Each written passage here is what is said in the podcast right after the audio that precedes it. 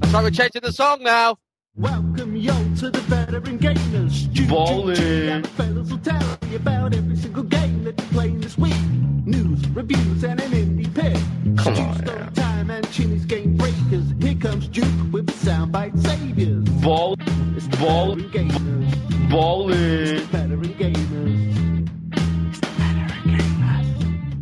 It's the Veteran Gamers. Hello, and welcome to show 111 of the Veteran Yay. Gamers pod. One one one. You Yeah. know that's a palindrome number. Yes, yes, it's the same backwards and forwards. I just wanted to say that last week I wasn't always. Uh, I, there were big chunks of the show last week where I didn't say much, and I just wanted to apologize to everyone for that. And I swear that I will say something about everything this week. Well, you see, the thing is, you it's not the fact that you didn't say much, but when you did have something to say, it was like, yeah, I guess so. Uh, whatever. Well, don't worry, because this week I'm going to have lots of stuff to say. Well, I hope I hope that's true. Insightful things, hilarious things, Good. I'm glad to hear it. I'm glad loud things. that you're pumped for the show. I'm very pumped. Yeah, well, I, Can't you hear it in my voice? yeah, we can tell. we can tell you. I'm like Bender when he's all human. Then he's like, woo! Now, this week, I better introduce you to begin with because we always seem to get like missed that part. Yeah, introduce people. Yeah, so I'm going to do that now. All right, go ahead. Uh, so I'm the daddy. So yeah, nice to. What I'd like to say about the daddy is his real name is Stu, and he hosts the show, and he edits the show too. That's true. That's my opinion about that. That's it. Well, I'm glad, glad you got that out there. Now, I want to say something about everything. do you feel better that you got that off your chest? I'm just letting people know. I'm not going to be silent this week. Okay, okay. Um, we also have Chinny here. Hello. There you go. His real name is Michael Chin. No, false, false, false, false. Oh, it's Michael Chin. No, He's lying no, to you now, no. people. He's going to tell you his name is Mike, but nobody's name is Mike. Mike. He was born with six arms. Four of them were amputated when he was a baby. That's true. That's That, that Yeah. was true. All right. And we've also got Duke. Consolidated International. People making things so people have things to do things to other people with. And thinking up more things to do with the stuff we have. Brilliant. Yeah, that's George Carlin. You know, it's funny because he did this album called A Place for My Stuff, which was all his weird skits and things. And when you read his autobiography, actually, he calls it a sort of biography. Uh, he doesn't really like that album. He's like, oh, I feel like we were phoning it in and doing just a bunch of weird, random things. But they were rare, weird and random, but they were funny. So I've always liked the albums he released in the mid '80s, but he really didn't like them. So uh, go figure. I was watching George Carlin today, actually. He's awesome. uh, Were you watching a stand-up? yeah, I was watching some of his stand-up stuff. Which one do you remember? Oh, what was he talking about? Um, about losing things. He was quite young in it. I hate to lose anything because where is it? Yeah, where is it? Had it. It was just here. I reckon there's a big pile of things. just Yeah. there. Yeah, I was watching that today.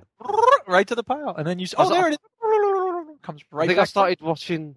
I started watching some of his stronger stuff. You know, when he's giving on about religion and all that. Oh yeah, yeah, yeah. When he really get. I mean, it was you know the mid '90s when he really got. I guess it was the early eight '90s because it was the end of the Reagan Bush years, and he really hit his stride about like just yelling and I don't know. Yeah. The thing is, though, George Carlin delivers like comedy like it's like a radio broadcast. Have you noticed? Like, like in his later years, Oh sure. he delivers it like line for line, as if he knows. Like, he's reading a script. It's amazing. It's And his, amazing. he's studied timing so much, and he's really careful with the way he constructs every joke and yeah. yeah. he knows exactly when the laughs are going to hit. And Yep. you watch his younger stuff, like the one when he loses his key, like loses his stuff rather. Uh, he, he he's not as good as it, but when he, I mean, the stuff that he, when he talks about like religion and all this, I mean, Yeah. he, he, it's like he's reading it from a paper. It's amazing how he does it. and it's clear too that he's thought a lot about it and like there was a there were several phases to his career so he had to like kind of stifle that stuff for a while and then he reached a point in the 80s where he was like you know what i'm sick of stifling myself i'm going to tell my, the audience exactly what i think about all these issues and people hadn't really heard anything like that before so it was a he was trailblazing See, and I've never seen this guy at all. Oh my Wow. god I Oh know. my God. gotta get on the bandwagon dude I know. on. I'm gonna have to now. I feel I feel like completely not part of this conversation because I've no idea who you're talking about. well let us move on to a conversation you can be a part of and which is incidentally why people have tuned in Oh, that is true. That is true. Yeah. Um, yeah, actually, I've got a question for you, Duke. You're an English teacher and all that sort of stuff. Question, question, question, question time. Because, right, I listen, obviously, as you know, to the Overseas Connection, which is another podcast that, that Chinny's on. Oh, you're the one. Yeah, yeah. But quite often, Chris and Greg use a phrase which is said differently in the UK. Oh, right? Oh, that's like every phrase, isn't it? yeah, but this one's Excuse every phrase, isn't it? yeah, in Like, it, all right, But- isn't it? it doesn't make sense, right? Because they, they use this phrase, right, when they don't care about something, saying "I could care less." Right? Uh, they're they're saying it wrong. it should be "I couldn't care less," because if you could care less, it means that you could care less about it. Yeah, exactly. And they No. both use You know it. it? Yeah, it's. I mean, it's it's it's sort of um, popular use has sort of dropped the nt off the end, but it should be. I couldn't care less. Yes, I agree. Yeah, because I listen to it and I think, well, if you could care less, it means that there's less you could care about it, so that can't be right. Exactly. You know, I say I couldn't care any less. You know, I couldn't Yeah, care exactly. any less about it. Yeah. Oh, well, I feel vindicated that I am right because I listen to it think, well, maybe it's me who's saying it wrong. You know what? I couldn't care less about what you're talking Yeah, excellent. There you go. See, it does work. Moving on. You're right, Stu. But I could on. care less about something else that I care less about. Which is what? What would that Uh, I don't know, like I don't know, like Socks? Um, uh. Socks. like motivational DVDs. I don't, I don't really care for those. Yeah, they're Did you hear. George Carlin talking about that? No, Motivational book. What is this about motivational books? What the hell do you need that for? You're in the store. What if you were motivated enough to go to the store? Then you're motivated to do that. You don't need the book. Put it back. Tell the clerk, "Fuck you. I'm motivated. I'm going home." Brilliant. Um, Mike, now, you know, as Wow. we know, you haven't played many games, have you, over the last few weeks? You've, no, you've been a bit gameless. Talking about video games? Yeah. How dare you? You've been a bit now rubbish. I know you. I know you pretty well, Stuart. Yeah, Right? yep. Now you've probably planned something to do with what you're talking about right now. I haven't. played No, I haven't as it goes. No, I haven't. I was just making the point you haven't played, so I'm expecting that you've played quite a few this week. I've played. Um, I played a bit. I played a lot, a lot more than I, I have recently. I have played, started, played, and finished a whole game. Really? Yes, Start to end, I'm impressed. I played it. I played it in two sittings. Right. One, I wrote the, the hours down because we're supposed to log the hours, but you didn't. But don't no, I, Um, I'll explain why in a bit, though. uh, But just Well, wait. I'm in, Chinny. It's gonna oh be. yeah, that's, uh, I'm on the edge of my seat. I know you can't. Basically, I want because to say hasn't- about Stu's gaming journal or lack thereof is this. Um, I I, I played the first session for six hours, and then the second session for five hours, and finished the game in two sittings. So 11 hours. 11 hours mm-hmm. long. What game is 11 hours long, released at the tail end of 2011, and featured in the YouTube video that we have of the. Portal Two, No. No. No, but what's he going to be? Pac-Man, No, I'm trying to think of a game that we feel he should have played, Assassin's but didn't. Assassinations. I don't think Duke is trying very hard, to be honest. with you. Sure, I am. Batman Arkham City. Pulling up a list of video games from 2011. No. Yeah, I can't even think about trying to log in my dot, Xbox.com account. I'm not going to do that. Well, it was a PS3 game then. Ah, ha, ha, ha, ha. Ah, Hmm. the Adventures of Tintin, Maybe. King of Fighters 13. Is it a PS3 exclusive? Eh, well, why would I be playing it on the PS3 otherwise? No, I guess it is. Sonic Generations. But then it's not Infamous 2 because that came out in the middle of last year, isn't it? So it's, Correct. so it's not. Medieval Moves. Deadmund's And Quest. Tell you what, Oh, no. you should be Cole Phelps, Stuart. Why is it that? No, No. because I was your gonna next say. question is going to be, what the hell's wrong with you? Why are you lying to me? Thing. I mean, the only Resistance 3? Uncharted 3. Uncharted 3, of course. Bang. Uh, ship it away. Tell me I'm not trying hard. Shut up. I'd forgotten. Oh, I'd Admit it, I'm forgotten going you home. hadn't played it. I'd forgotten you hadn't played it. So yeah. I have started playing and finished Uncharted 3. Uh, I want to say that this game is fantastic. Love it. Love it, love it, love it. Maybe it's because I haven't played a game for six years, but I, I really enjoyed it. Um, but I have a few problems with it. There are some issues with it. Um, it didn't feel as polished. You played this too, right? I have. I'm finished. Yep. didn't feel as polished as other as the as Uncharted Two. If I don't- I'm- don't know what. I don't, I The don't know. platforming doesn't feel as good in certain parts, especially the end. Yeah, the end. Do you mean the end? End. I mean, the end, yes. Yeah, I guess, but the well, it's interesting because, and this is sort of a spoiler, but not, I guess. But we complained about the boss fight at the end of the second one, didn't we? And went, ah, it would have been better if it had been a bit I've like got, I've got no problem with what I've got no problem with the ending, right. but I've got a problem with like the platforming at the you know. I, I just think that it, it it's not as finely tuned as Uncharted Two. I, di- I didn't feel like I had a good perception, a good camera angle maybe of where Drake was in comparison to where he should be jumping to or wherever. I don't, I don't Um, remember having too much of a problem with the platforming. I must admit, I never, I don't ever remember thinking, "God, this is a bit crappy" or "This is hard work." Oh, maybe it's me. But the, there are some moments in the game, uh, without going into spoilers, that are fantastic. Oh yeah, Uh, for sure. I, I think um, when you, when you get to like, I mean, you know, it's a shame because we've all been spoilt with the trailers and such. You know, so when I saw that the plane, that the plane moment was going to come, I'm not spoiling anything, right? But you know, know. like this, this, when the plane moment was going to come, I was like, wow, you know, this is the bit where it's the plane. But the bit after the plane bit is even better. I thought. I thought it was great. Um, so well paced. Um, and, and they have uh, they don't have as much weird shit in this one. Do you know? What, well. Do you know what was funny? But just just going quickly back to the plane bit. Obviously, in the demo video of that showing it happening, it's almost like a movie, and he's he's like does the bit where he sort of kisses goodbye, and then he's on the plane pretty much, isn't he? You know what I mean? In the actual game, between that point and the actual plane bit, is massive, isn't it? It's got all this stuff you have to do first before you get anywhere near the plane. Yeah, it's it's it's pretty good. I, I, I love the part after the plane. You know, the very yeah, yeah. uh, the very slow one, and I just I just love that. Um, the thing is that like there's not as much weird shit in this game, like you know, like zombies or whatever, uh, like there was in one. Uh, and and you know the kind of weird shit that is in this game, I quite liked. You know, like it's like a weird, like dark gun. It's pretty at the start, so it's like it's it's not too bad. Um, that's cool. I do feel like they jumped the shark at one point towards the end. Stu, you probably know what I'm talking There's a about. there's a bit they do at the end, which is a little bit like the end of Dead Space Two in a way, which where they could have been a bit braver really, and then yeah. then They, they seem to they seem to have like copped out a little bit. Yeah, they did. Um, and I would have much preferred the horrible thing, as horrible as that sounds. well, yeah, I, I'll give it won't into it. We won't go into it, but like it, it feels that they, they, the way they dealt with something in the end. Yeah. Um, it felt like a cop out, and they could have done something a lot. They they could have done the exact same thing could have happened, but handled it differently. You know, um, we can talk about this at the end or something. Yeah. We'll spoiler, right? We'll a brief, brief spoiler about uh, Uncharted 3 at the end, but overall, I think um, Uncharted 3 is great. I think that it's uh, it's it's up there pretty much with all the games that came out this year.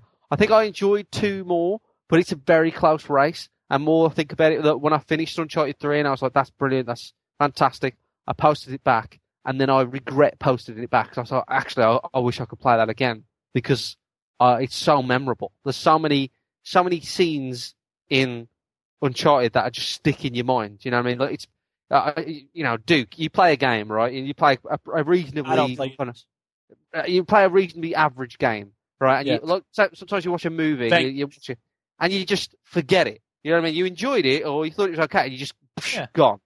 Right. It, Uncharted doesn't have this problem. You know, it's so well, it's so good at just kind of imprinting those those I scenes think- into your mind. I was going to say, I think what, what Uncharted does brilliantly well is the art direction and, and even just the framing. You know, when near the beginning of Uncharted 3, when you're on the, the rooftop in London and you can see the London skyline, like it's like it's like something you really remember because it's so well executed, you know, and it looks like the London skyline, you know, and it's I, like I, very I. I think they, they they constantly come up with fantastic places to climb. yeah, as well. You know, like there's you know we've again we've been sport with this with in trailers, but there's you know things on a boat, and the, actually the thing in the trailer where you know every all the water was coming in is probably the least interesting part of that. You know, all all the stuff before it is, is like you know when it's, it's yeah, on its but- side and everything. true, It's- it's but- very- after the water thing, the, it's the perspective of everything changes, doesn't it? Which is good. Yeah, and it's it's brilliant. It's Yeah. like it's you know when it's all on the side and Yeah. you're, you're using doors differently. It's, it's very good.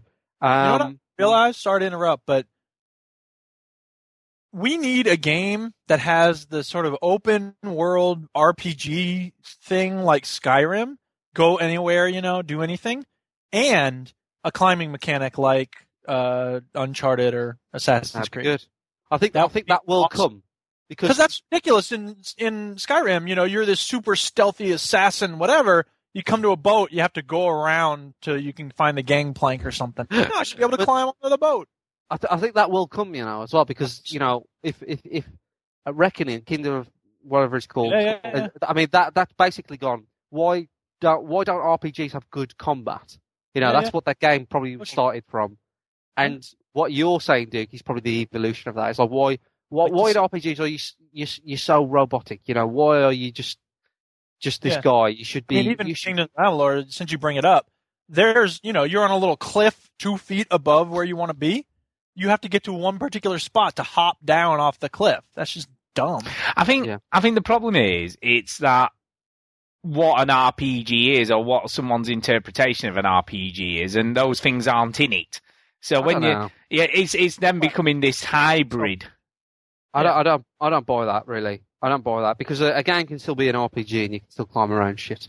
Uh, Yeah, but then is is not sort of Assassin's Creed a little bit like that? I mean, uh, it's it's more Yeah, open it's world. World. I mean, Well, it's an open environment, but that's different from being an open world. I- well, it depends how big Yeah, you want your world to be. Well, that's what I'm saying, man. Because Skyrim sized world. yeah, but but sort of Brotherhood was a big world. Once it all unlocked, it was quite a big world to go around in. But Yeah. but then you've got to There's not much to do. I mean, there's stuff. To, no, no, no. Let me take that back. It's not that there's not much to do. It's just that it's not. It's all in one direction. Like there, there isn't the kind of freedom and adventure that you it's have. A, in it's a sandbox game. yeah. It's, it's you know. It's, I think the trouble is you've got to sort of take do you want a focused story because to be honest with you the Skyrim story is there but it's not really the main focus of the game is it? No. You have a bunch of different stories, whereas Assassin's Creed is organized around Yeah. one story. Yeah. And to be honest, I wish they had written a better story. Yeah, true. true. But I guess that's what you've got to try and find the balance between, isn't it? A good a good story with some action and sort of adventure in it, or do you No, I want want it to? All. I think you've got off the point now. I think what Duke's getting at really is why Just that do, one wh- why are the characters in RPGs that you play as shit at moving around the environment? that is true, but you know, Well, because limited. the- I wouldn't call them shit, but they're they're limited. they're, they're limited, and in in RPGs that preceded that, you know, turn-based combat was there because they couldn't do real-time combat, Yeah. right? Regardless of how People- how I- genius look, it's just valuable in its own right. We should preserve this. Oh wait, no, they didn't. They just made it into this stupid thing, and then they added stuff for Final Fantasy. God, well, so, let, let me put this to you though, right? You, you you sort of say you know you'd like a character. about games, Chinny, because now we're having a different discussion. Well, yeah, true. It doesn't matter, does it? But I mean, it's like you, you're saying about Skyrim, but part of that character, you can, you know, if you hop around enough, you eventually jump higher, don't you? That's stupid. It shouldn't be hop around. It should be I can reach up a foot above me on this mountain crag No, Duke, and Duke, pull no. myself up. See, until you play Uncharted, right? Um, you'll realise that at the first two hours you do jump a lot. Like you Yeah. have to jump 200 times in a row um, to jump higher. But the other, That's part of the game. the other thing you've got to think about, and this is, all those climbing points are programmed into the game. So when Oh, you're when you're climbing up any building or anything, it's programmed in where you can climb, where oh, your Right. hand's going to go next. If you Yeah, take, saying we don't. That doesn't have to always be the case. it doesn't. But they can make a mountain, and they're like every five feet you have a climbing. Yeah, but then the problem with that, it wouldn't look natural. You'd just be climbing Well, on the same Assassin's spot. Creed does it. It does, but again, those are all predetermined climbing points, and those builds Yeah, so they can do it in an RPG. they Bollocks. can. But it's a much bigger, massive world with different. we're not types of deterred that, Stu. I don't think that's a big obstacle for. I don't think Uh, that's I think you probably find it's more of an obstacle than you think, and that's why they don't do it. Listen, Uh, there's, a, there's a developer next to me. Can you do it? Thank Right, you, there you go. developer. We appreciate your insight. So the end of that conversation. Is What, what's that guy Uncharted worked is- on? What you what have you worked on? All right. Indie games. All right, thank you. Pleasure. Stay tuned for Um, more exclusive interviews on the veteran Yeah. gamers. Brilliant. What's your next game? Oh, it's platformer. Right, brilliant. Um, Is that by the end of that, world? is it open world? right, he doesn't know. So, the, don't know. the, the end of this conversation is, the end of this conversation is, Uncharted 3 is very good. Yeah. right. Yes. So it's a good game. If you're thinking about renting it or buying it, I would rent or buy it. Please Actually, I rented it two weeks ago. It's been sitting on my shelf. Oh dear. should play it. Yeah, It just is play very it. I good. do play Eh, it. I'll get Uh, to there it. is one thing about Uncharted that I will finish on. Uh, there's a British character in it who doesn't die. That makes a change. Um, however, he does fucking disappear for no reason. Like at the He's end, disappeared because he's gonna betray Drake. no, he's he disappeared because he never ever comes back. Right? And the first half of the game, he's like a big part. He's a new character. I was like, oh, is he a traitor? Is he not? Right? Now, and then he just goes, what happened to that guy? I don't know. Do you know? I never thought about that, but you're right. Never see him again. no, I didn't even notice. I was like, what happened to that? He was quite cool. I liked him. Um, fantastic stuff. Well done, Naughty Dog. So, I've also played uh, the Darkness demo, Finally. Finally. Um, first thing I wrote down in my notes was, that's a bright loading screen for a game called The Darkness. Because the loading screen is completely white. And I noticed that. Contradictory. Um, and also, w- when the darkness comes out of him, right, and I was like, "Bleh," right, two massive demons sticking out your back, right? If, if Stu, if you walk to me, right, yeah. and you had massive demons coming out your back, and you had like a hole sticking out your hand, and, like, do you think I would say anything about that, or do you think I'd just kind of tell you to carry on? It would depend on had you seen it before. Yeah, Well- that's the thing, man. All these underworld guys, they know who you yeah, are. yeah. But like, he, I mean, he just because it hasn't been out of the, this darkness hasn't been out of um this dude for some, quite some Yeah, time. but they know about it though, don't they? I know, but like maybe like you know how often do you see something like that? You know, at least just give me a see Every day. All the time. fucked Up. At All the time. it's. Kids today, man, they got weird stuff going on. Wow. Piercings are out. Piercings are old. Now the new thing is to have demons in your hands. Yeah, it also uh, depends on how much acid you've taken. That that helps. Shit's crazy on the streets. um, so Picture of me. like at least just say, well, that's odd. You know, at least. Um, but using those arms uh, is a lot of fun, and as gory as that game is, it is it is very it's, it's a lot of fun. I enjoyed it, and it really made me want to play the Darkness One again. So I think I might. Do you know, Uh, as gory as that game is, though, I played a game this week that's much more gory, and I'll get onto that when I'm talking about my games. Smooth the movie movie the game is Yeah. No, it's the Darkness is great. I really enjoyed it. It reminded me of a game called Thirteen. Do you remember this? I do remember 13. Yes, I Uh, do. That was like a first person sort of cell like shaded. Yeah, shell shading. One of the very first kind It was. shell I remember that. comic book. And when you shoot people, it used to say, um, in various, you know, in Borderlands when it has numbers. It used to have like, didn't it used to have like kapow and stuff like, that? pow, Yeah, I do remember Brilliant. that. Like exactly like a comic book. The presentation was top notch. Um, I enjoy that game, and I'm going to enjoy the darkness. I think so. Um, yeah, and at the very end of the demo, there's like this evil guy that wants the darkness out of you because you have to will it out or whatever. And like you're in this room, you're stuck in this room with three dudes, two generic ones, one boss. You kill the generic guys, obviously, because you know they're extras. And then this guy, I mean, you kill these two extras instantly. You know what I mean? Like dead, whatever. like, see ya. Then he's like, he walks, he stands at the door and he's like, right, well, um, I'll be back for it later. I won't ask for it so nicely. And uh, my mother's in the car, so I better get to it soon. Oh, you're a bit tired. I'll help you up later. But I will be back. And I won't be so nice. Oh, and um, Julie said she'll call you at three uh, because there's, there's a thing on the thing. So I'll see you later. Right, bye. Bring those DVDs back to the shop. It was, it was almost like a hooded claw moment, wasn't it? So, like, what, why didn't he just go? Why didn't he at that point just go? head off, Yeah, dead, exactly. right, 'Cause game over. true. Man, he wants to know more. Yeah, whatever. So um, that was a bit stupid. It's kind of like it's it's it's like movie logic, I guess. You know what I mean? Like you you forgive it a little bit uh, because you want to point. play. Yeah, brilliant.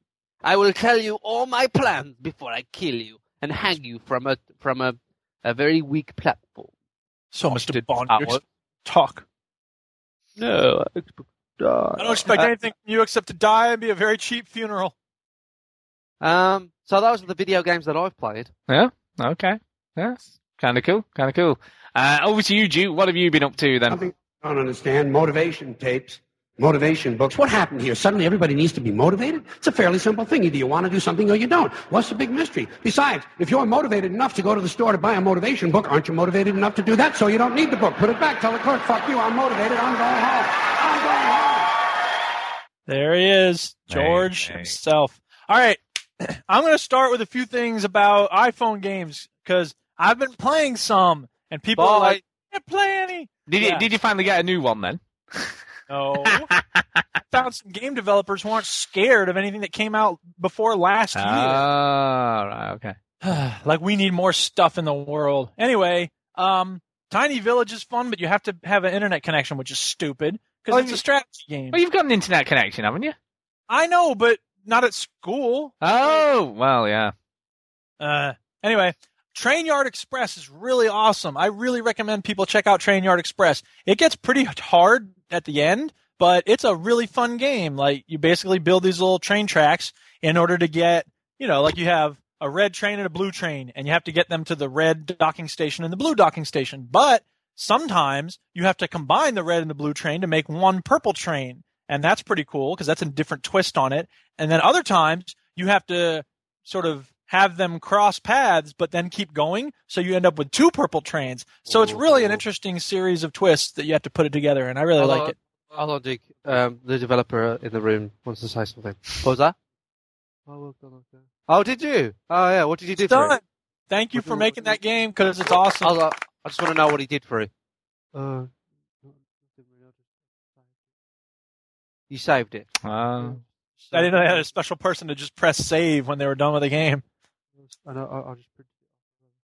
Oh, he printed it. He printed it off or whatever. He said. Printed it off. so I feel like I feel like we're, do, we're podcasting with Karl Pilkington at the moment. Ah, right. Sounds like he's in the room. also played a game called Doodle Fit, which is fun. Uh, if you think, okay, it's like Tetris style pieces that you're working with, but instead of just having them drop endlessly, you have a certain number of them and you have to fit them into a particular shape. So it might be, you know, a big square and you have to get them all to fit correctly. And there's only one way to do it, obviously. Uh, it's interesting. It's a nice little, uh, you know, So it's a like a take on a tangram. It is. It is exactly a tangram game. Yeah. And then the other one I've been playing is called Helsing's Fire. This one's really cool. The aesthetics on this one, Stu, you should try Helsing's Fire because the aesthetics are really good. It's like like a 19th century British kind of Sherlock Holmes type of aesthetic, uh, kind of woodcut looking artwork. And it's a puzzle game. You have a light source that you can place anywhere on the screen, and there's boxes in the way, and you have to make the light shine on all these rats, or occasionally there's like skeletons or whatever it is. And then once you have the light in position, uh, you press the red tonic, and all the red monsters disappear. Now, if there's also a blue tonic, and later on I assume there will be different colors as well. If you press the blue tonic uh, on a red monster, he'll get a red, he'll get a blue shell around him. So you have to make sure you're only shining the light on the the red monsters when you press the red tonic, and then the blue monsters when you press the blue tonic. So it's a really interesting, you know, it's a simple co- concept, but you know, you add a few layers on. But the thing I really like about it is it lets you know it gives you the idea of the game, and then it gives you like four or five levels to just sort of get used to that concept, and then it adds in the element of okay, now here's another color to for you to deal with and then you have like four or five levels to do that. So it doesn't keep rushing you. I hate when puzzle games keep throwing new elements into the mix constantly. It's it's it's well paced. This game is. Yeah, I mean the the trouble is there is a lot of puzzle games on there. There's there's all sorts of, of That's why I'm games. here to tell people which ones are the good ones. Yeah, and that's a good one. Okay, Fire, play it. I will hear you- play it. I'll play it. All right, demos. I played two demos. The Mass Effect Three demo. Okay, what did you think? Oh yeah. Um, I liked it. I was I was pretty happy with it. Uh, I didn't it didn't really blow me away uh, because it felt like more Mass Effect, which is fine. It's exactly what I wanted. And um, I don't know. I thought the graphics sometimes some of the graphics, and maybe this was true about Mass Effect Two as well, but it feels like the the some of the textures on the faces seem a little weird. Like there's some sort of plastic or wetness to some of the faces. Uh, wow, I don't know. what a I'm little minor, minor aesthetic detail. you I know, in yeah. What's that? What's that with you, Duke? ridiculous. Stuart, Stu, do- please stop whining about minor aesthetic details. Yeah, I know. Can I Um, can I ask you what did you what did you think about the very melodramatic bit at the beginning of the or towards the beginning of the demo? I guess with I, I think I know what you're talking about. yeah, it was very well staged. You know, trying to elicit. Supposed to make you have a certain emotion. You mean? Yes, Yeah, I actually thought that was pretty good. I forgot you said that, and then I, you know, I played it. I'm like, oh, that was pretty good. Now it's it's kind of a cheap trick. Like it's clear that they're just trying to wrestle your emotions from you, but uh, I think that it worked for me. it was all right. It was all right, but for me, it was just it was like You knew exactly what was going to happen. it was too obvious. yeah, I did. I thought that because because here's the thing, Bioware sometimes those things work out and you can do the right thing, and sometimes it doesn't, and you it just everything goes wrong. Like when sorry, this is a spoiler for uh, Dragon Age One. Warning! Warning! Warning! When Morrigan runs off, like that was totally unexpected, and it totally pissed me off. And so I think they're. the- But but it's not always like that. Sometimes you take a risk and you try to help someone and it works. So I think BioWare. I never know what to expect with BioWare. I guess uh, I should have been cynical and thought, oh, this is going to happen, but I didn't, and that's to BioWare's credit. I think. Yeah, I mean, it's not. It wasn't a massive criticism, but it was. It, it, it almost felt like it was done with a sledgehammer. You know what I mean? There was no subtlety Yeah. about it. Massive criticism. Maybe maybe they could have had two things like that, and one of them didn't work out, and one of them did. Yeah, it was. It was a little bit too. Subtle or Yeah, staged. It is. It really is. Um, but whatever. I mean, they don't have so much time to work with in a demo, and they were trying to do a lot with the demo. So, uh, I I see what you're saying. I just it didn't happen to Are there guns in the demo? Yeah, there are definitely guns. main character is a girl, and there's a girl Cool. Krogan. That was pretty funny. Oh, do you know what I forgot to to say? Girl about- Krogan, hang on. Well, obviously, Hang on. I haven't stopped trying to picture it. Girl Krogan. yes, there is a girl. Hang on, hang on, hang on. there is. And this is the first female Krogan we've ever had any interactions with, isn't it? Yes, Hang on. That's Just Gil back- Krogan. there is. Yes. Right. What were you she's gonna very she's very grouchy. Um, It's that time of the year. Yeah. 'Cause Krogans have a yearly menstrual cycle, so Really? yeah. yeah. Oh yeah. But no, One- what I was going to say is obviously Wrex is in the demo, isn't he? Wrex is awesome. Oh wait, you kill Wrex? He was dead. He was dead. So I won't see him when I play the game because he was. He's obviously not in my game. No, they- you oh, said this on the Overseas Connection, didn't you? Like, because didn't Primrose say that his Liara was dead or something? yeah, it's weird when you play the demo with characters that are, are dead in your game because obviously. It's like Star Wars when the Yeah. ghost Obi Wan Kenobi's there, and he's like, "You." and I love Wrex, and I was really upset when he died. But I just thought, didn't love him that much. no, well, I just didn't have a high enough speech when it happened, so I couldn't. in front of the laser gun. Yeah, I, well, I couldn't. There's nothing you could do. It No, just I- happened. Just. But what I, what I, what I would say is, I just thought that was how it was. So I didn't really think until someone said to me, "No, no, no, you can if you've got enough high enough speech." And I was like, "No." Whole the game again? yeah, no, I didn't. No. I'd have liked to have brought him back, but you know, I didn't. But it was cool. Mass Effect 3 is going to feature necromancy, and you can have a zombie Wrex, like Yeah. reanimated. Ugh. But I got what's it? I got the other the other Wrex alike out of uh, the. Yeah, he's not as cool as the real. Wrex. He isn't. He isn't. I think he, um, Wrex doesn't do a lot in two anyway. He just sits about. Just Yeah. sits about and he's just like, yo, I'm Wrex. Remember me? Yeah, cool. Well, I'm king of this fucking town now. That's it. That's all he does. Is that all he does? Spoilers from us too. Yeah. Right. But yeah, I thought I, I'm with you. I thought it was cool. It Yes. yeah. Uh, let's see what else. Well, Um, the graphical detail makes the movement a little janky in spots, but I, I think that's a consequence of them putting so much on the screen, and it's very impressive how much they have on the screen. There was one moment where I was trying to get into a building, and they're like, "We got to find a way in here," and then the Reapers happened to just blow a hole in the building. What coincidence! What luck! What good fortune! Thank you, Reapers. Yeah. I'll tell you what, It's a little when, silly. when luck comes your way, uh, I don't know, finish that saying off. I don't know. Um, sandwich. I'm Yeah, looking yeah, at a same. sandwich. Like on The Simpsons, when Bart's like, "Come on, at least you can't c- stop halfway through this campaign." It would be like an expert knot tire giving up while tying a big knot. Would you stop looking at your shoelaces? Oh yeah. um, I must say that I really like fighting Cerberus instead of working with them because I hate Cerberus. I always hated him. I never trusted any member of Cerberus. The woman was a jerk and a skank. And so now that I'm fighting Cerberus, I'm like, yeah, bring it on. I want to kill more Cerberus people. Do you know what though? It's Like, on. Oh, it's on. like, I'm not being funny, right? But would you would you ever trust a dude with robot eyes who sits in the dark most of the time smoking a cigarette? I mean, really? Tell really, you what, if it was Martin Sheen, yes. you would never trust him in a million years, would you? It was Karl Whatever. Pilkington would. yeah, whatever uh, Martin Sheen says no. goes. Because he Hey, can you go Nobody to a? trusts They're just willing to work with them, but I was never, I was never happy about it. Oh I'm yeah, always- but in Uh. two, like he, they did save his life. yeah. So- oh, sure. yeah, but Sure. only to meet their ends. I Of don't. Yeah, but I don't. I, the thing is that it was a temporary alliance for the sake of you know. Look, you don't want to be obliterated as a species. I don't want to be obliterated as a species. Let's not get obliterated together. And it was I like, I all we'll do that. I don't care who saved your life. Even Hitler brought you back from the death. You, you, from the I, dead. I would work with Hitler. you, would still feel like, well, I, I, I should at least clean his room or something. I don't know. I feel bad. Bring him back to life. I don't understand because I'm a Jew, and why would you bring a Jew back to life? You must have some weird plan happening going on here. That is true. Yeah, but, you know, at least like make him a sandwich or something. You know. I'd make him a cyanide I sandwich. was gonna say. Eat this, Hitler. Ah. Uh, Anyway, Oh, I also played maybe- the war demo. you played the what? Sorry. Talking about Hitler zombies. I was going to talk about Stalin, but Hitler's fine. Whatever. Go ahead. no, I don't care. I'm choking on my drink. Shut the hell up.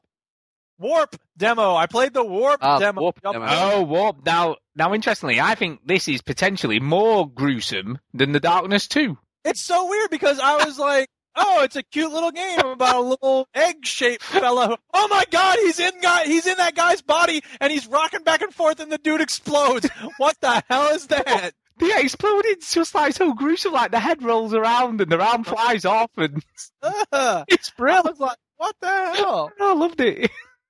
it's it's it's a very unusual game because it it looks from the the way it's marketed and the screenshots and everything. It looks like a cute. It looks like Ilo Milo. Imagine Ilo Milo getting inside a guard and blowing his head up Do you know what's interesting though? against the wall. It it almost has that sort of naughty burr appeal about it because there's some dude who you don't really know who it is telling you to do stuff, going, "Oh, Well, you Alien. do this." I know. I've I've got an affinity with you. Why don't you get inside that person and make them explode? Yeah, really. it's really kind of twisted the way that it's. I mean, it's a cool concept. Like, I don't know, are there other games like this where you can warp through walls and then you get inside of barrels and things, and it's all about just you know trying to be undetected. But then as soon as you are detected, you get inside the person, you blow them up. Now, I Um, believe when the game comes out, there's an achievement, I, I believe, for not killing anybody by just sort of doing it all stealthily and not getting caught by When- anyone. I guess what also- I'll never get ever. yeah. When when you said that he's doing another game, I think Viva Pinata is like that. To be honest. Yeah. But You explode people. I don't know about you though, but I felt a, a sort of a little bit bad when I did the to the scientist dudes, you know, who were completely out. They were Wait, on- man, they're trying to experiment on you. Who knows what kind of I know, then- but when they're kneeling on the floor, going, "Don't hurt me, don't hurt me," you go inside them it explodes. That's the moment when you strike. yeah, but I felt a bit bad.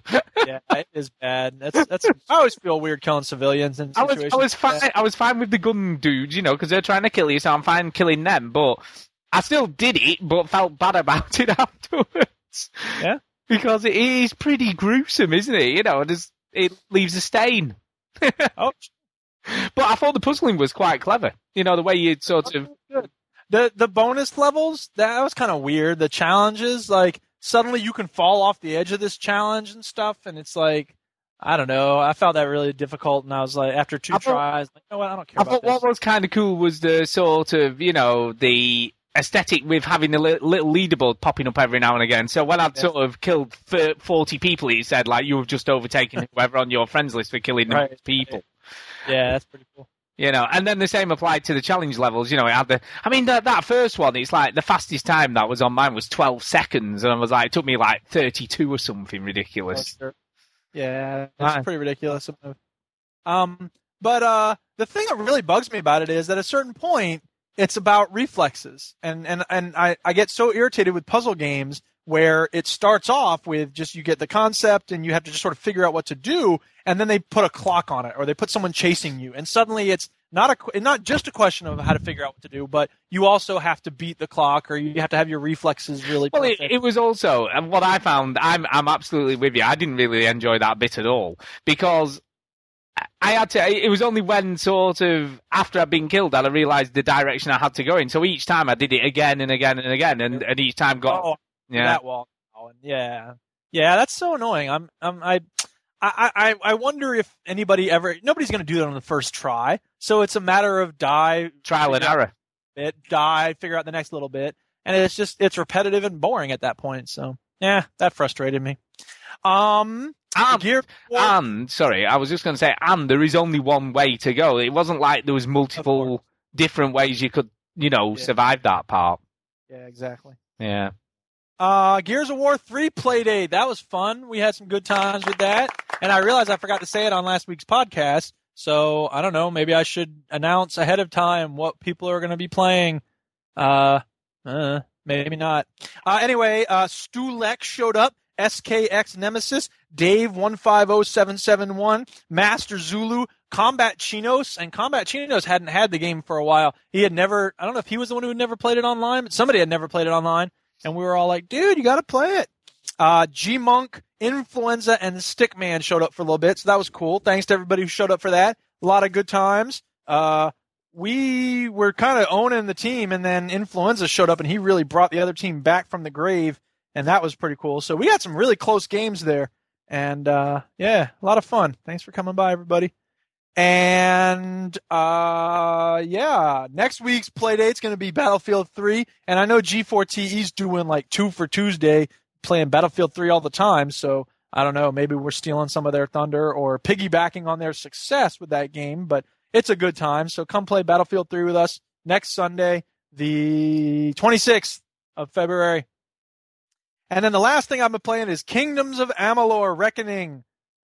Ah, My God, I love this game.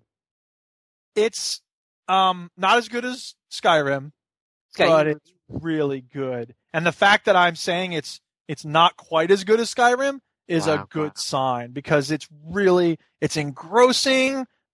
I'm taking missions that I don't agree with just because they're there, and that's frustrating. But that's true in Skyrim. That's true in most games. You know what I mean? Like especially games with a morality system, but a lot of different missions to go on. You should be able to say like, I'm not going to do this mission, and then it's just not ever offered to you again or something. You know what I mean? But in this game, anybody who has a mission to offer has a little exclamation point above their head, and it shows up on the map as an exclamation point if there's a mission there. So if I don't take the mission, he will forever be there with the exclamation point, and it'll just bug me. Like, oh, there's a mission I should do right there. But I Yeah, feel it's wrong to do that mission. So it's like, ah, what a quandary. Can I can I ask you so? I mean, you've said it's not as good as Skyrim. So what makes it not as good?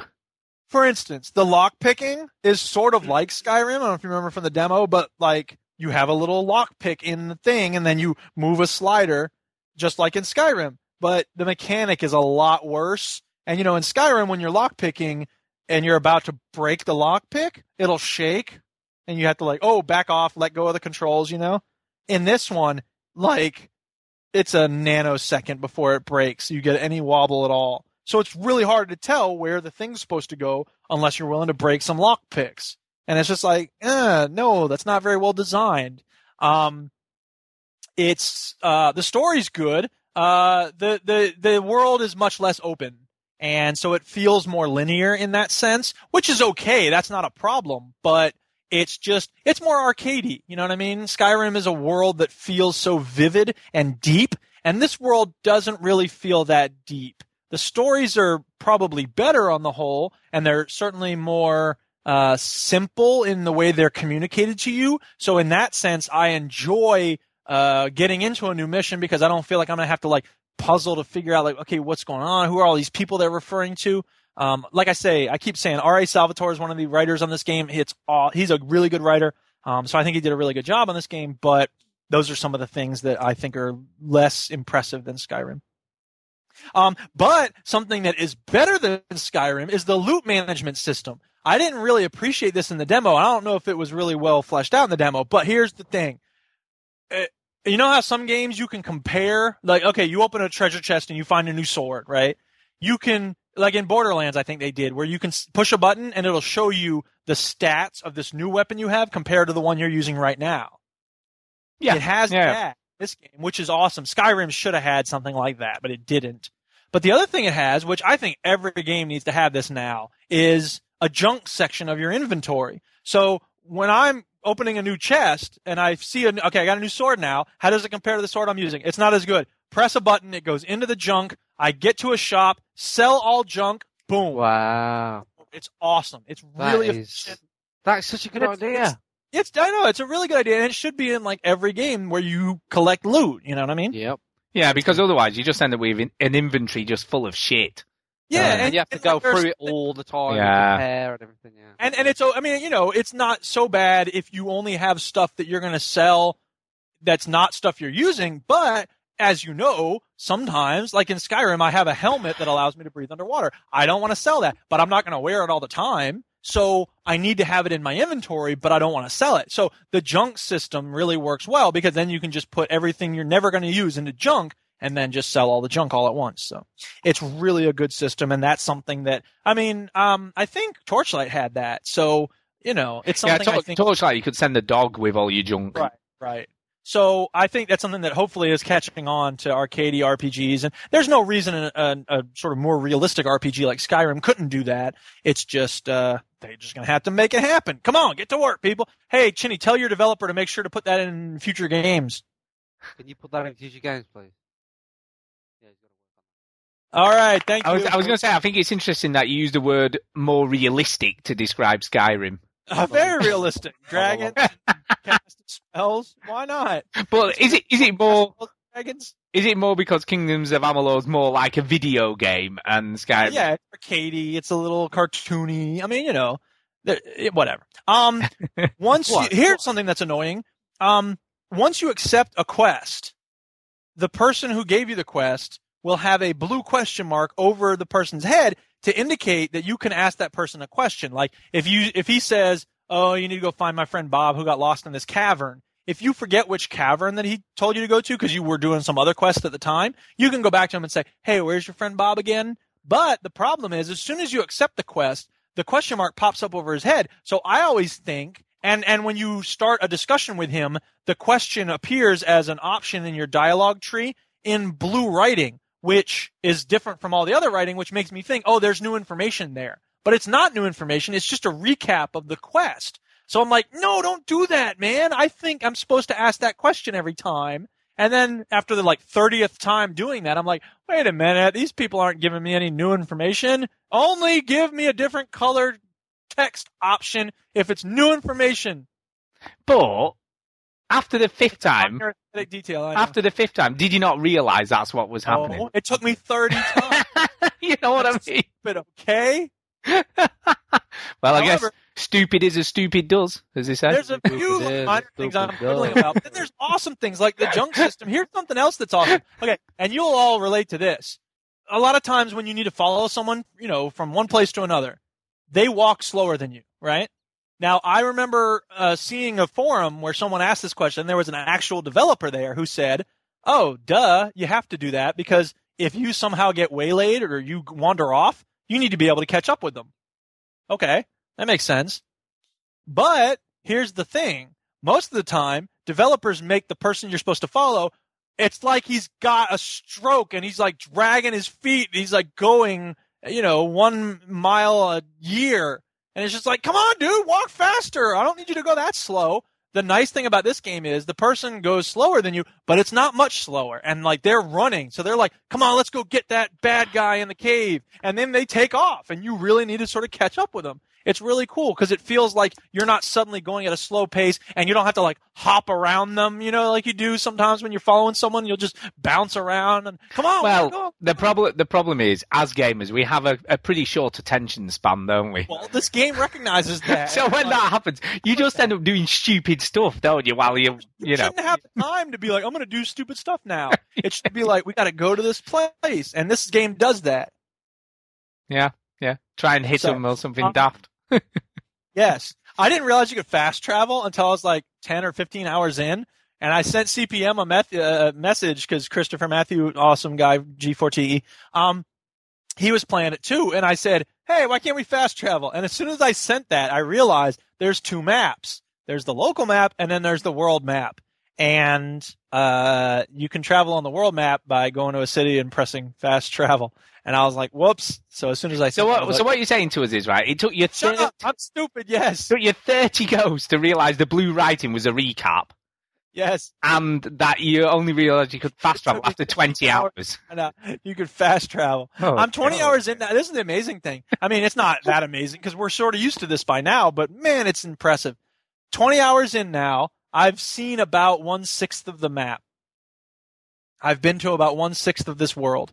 So that's, again, that's impressive, man. I like you that. are on look a massive RPG replica like binge, like just I am. It's. Skyrim and It's going to be a big letdown, isn't it?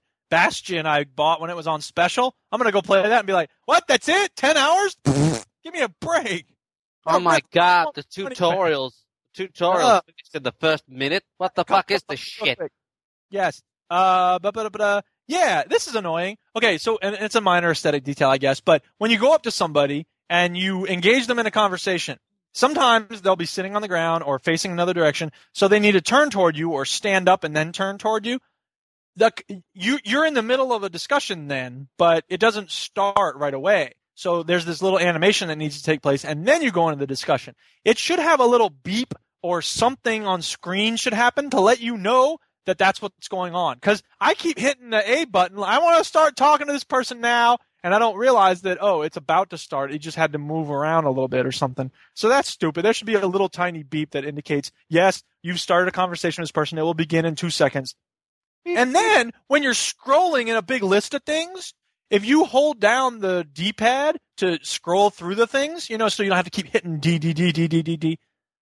It there's this big delay between when you start holding it down and when the scrolling begins. And it's like, come on, dude, I don't want to wait. I'm a busy man. Let's God, it's go. all waiting. Like, following someone who's walking really slowly. Oh, waiting for your list. God. Yeah. And then the final thing I'll say, which is another tiny complaint, but it's not a big deal, but it is kind of annoying. You remember how in Skyrim we said that it's so cool that all the dungeons, when you get down to the end of the dungeon, there's some magic door and then suddenly you're outside again. Yeah. So you have to backtrack through the whole dungeon. Not in Kingdoms of Amalur. There isn't. You uh, pretty much every dungeon you have to go back through the whole thing. Now they're not very big, so that's good, but it's kind of annoying to be, you know, at the end of a dungeon. Oh, I got to go all the way back to the beginning. Come on, man. That's probably what you'd have to do in real life, though. To be fair. Yeah, but you know what? This isn't real life. It's a video game, man. Come on. Yeah, that is true. Come on now. Yeah, you you, you don't have to do uh, that. That's the summary of my exciting game experience this past week. I'm done talking about my games this week. Cool. Um, Yeah. Well, I, I've not played a lot this week, so it's not been a good week for my journal, so I didn't bother doing it because I was away this weekend, so I wasn't at home. Ah. You So- to get a biased result if you kept the journal this week. Well, it would have been like I've hardly played anything, really. Uh, but Warp I played, we've talked about that already. And, my opinion about Warp is this. Oh, wait, I already gave my opinion Yeah. about Warp. but uh, apart from that, I've only been playing mobile games, so I've been mobile games. Mobile game. And the thing I'm most addicted to at the moment is, Crash. without a doubt, Hero Academy. And I cannot stop playing this game. And it's weird because one game will take possibly two days to play. Yeah, rub it in, Stu. That's Uh, on and off because obviously you just take a move and then you go to work and then you take another move when you come home from work and then you might do a few moves throughout the evening and then you go to bed and you do another move the following morning. And I'm playing with Filthy uh, a lot. And uh, I've got to say I've only lost one game against him so I'm doing pretty well but he's getting better. And he, he's definitely coming up on the on my heels now, you know, and he's starting to. He's won the last game, so that was the first game he, he, beat me, and he, he he's, he's starting to play a lot better. And I'm. And, but what's interesting, I've been playing him and sort of beating him. Then I'm playing uh, a girl called Jen, who I just sort of did a set up a random game with her because you can just like search for someone to play with. And then I've been playing with her on and off since last Monday as well, and I haven't won a single game against her. Um, so yes, although I think I'm good in some respects, and then I'm crap when I play someone who's good. You should make Jen play Filthy and she'll destroy him. yeah, well, I think Phil Fee's getting better. That that's came out wrong because Phil Fee's not bad because that made it sound like he's bad, didn't it? Oh, it's on. Yeah. Oh, it's on. But he isn't. He's he's getting a lot better. But then he's playing Knight XXL and he's beating Knight, so it's sort of it's it's interesting. But it also depends a lot on what objects or characters you get given every in between moves. So, but it's it's such a simple concept for a game, but quite deep with it. You know, it's it's dead simple. You know, and the, it doesn't give you any hand holding at all. You have to pretty much work out what there is like a little tutorial, but it doesn't really tell you how to play. It does, but not really in any depth. Uh, but there's it, it's once you get the hang of it, it's a really interesting game, and we've had some like as we've gone on, Filthy and I we've played because we both because I haven't really played since you know apart from last Monday that was the first time I'd started playing, and I'm guessing he's similar. Um, but we're both obviously learning as we go, and the, the games we're playing are getting longer and longer, you know, as it's sort of more toing and froing between us. So, and it's also that unknown because you've no idea what they've got or what move they're going to do until you sort of, you know, look, you know, until you go to take your next move and it does a, a replay of what they did.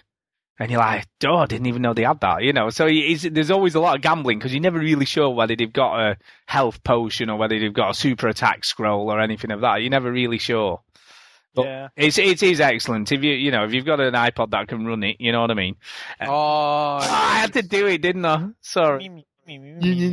But you know that reminded me talking about like it depends on what you get. Uh, that reminded me of a thing that I made real quick. I can post this on the website if people want to see it. Uh, I made a little pie chart recently because I keep losing at words with friends. So I made this pie chart. It's called "Why My Friends Always Beat Me at Scrabble and Words with Friends." And here's the breakdown: three percent I have nothing but vowels. Five percent I have nothing but consonants.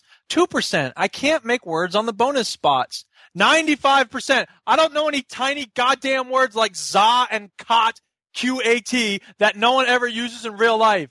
That's why I keep losing. Screw you, filthy. I've got to say though, it looks terrible that you're an English teacher who can't win at those types of games. You know what? That's because it has nothing to do with your vocabulary. My vocabulary is good. I know a lot of goddamn words, but I don't know za. I don't know qat. Because those aren't fucking Well, how do they know them? Because they ran to a website. One of my friends posted it on my Facebook when I put this picture up. He goes, "Oh yeah, you gotta go to this website," and it's got this list of all these random freaking two and three letter words with all Q's and Z's in them. And I'm like, "What the hell?" But you see- it doesn't to do with any words you actually know. It has to do with the stupid list you memorize. Well, interestingly though, that Sucks. that's a it problem. that's a problem with that game. And also, someone was saying this about Quarrel. Uh, Quarrel pretty much got broken, and you know, in the multiplayer as soon as it, it released on Xbox Live, because what people were doing was sitting there with um, like a laptop open, Get a little app or something. yeah, there's with an oh, anagram on the anagram website, and they were just putting the letters in as he came up and just winning Yeah, every right. round.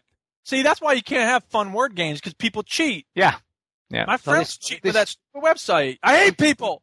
this game didn't quat you then. Yeah. But to be fair, that's not the game developer's fault of the game. It's it's people cheating. Unfortunately. Does anybody fancy some za? yeah, yeah. Ah, it's brilliant. But No yeah, for za? Yeah, so it's just a shame. It's a shame that people cheat because, he, you know, I'm not saying Phil Fee's cheating though. You know, Last offer on the za. you know, Phil Fee's not cheating, but Yeah, uh, he is. no, he's not. He's a he's a, he's a, a stand-up guy. He's Phil Fee. You know, he's a nice guy. So you should never accuse someone of cheating, not unless you know for certain. Yeah, but I hate him because he's beating me. Yeah, well, that's because you crap at word games, apparently. Apparently. apparently. But apart from that, which I'm loving, uh, I have sort of played some more, more Ghost Trick Phantom Detective. Oh, brilliant. Can't I- wait to hear more of this. I love it. I love it. And uh, as soon as I got to the end of the, you know, the trial period, it was like, yeah, bye bye, it's fine, I'll get it. So I just bought it. Six ninety nine. So it was expensive. It's expensive. You know? Well, as mobile games go, Yeah, but then on the flip side, it was thirty quid when it came out on the DS, whenever that was. It's not that DL. You know, thirty quid. Uh, I love it. I just love it. It's it's a really Do you, do interesting. you like it, Stu? I do. I mean, you know, I listened to you know what Skullduggerer had to say. You know, regarding it, and he's right. Now, apparently, as well, apparently, I've already forgotten what's called. yeah, it doesn't work as well on. It's apparently it's not optimized for the iPad screen. Ah, It's it, it's much better optimized for the smaller so what screen. he's saying is, he's a dick.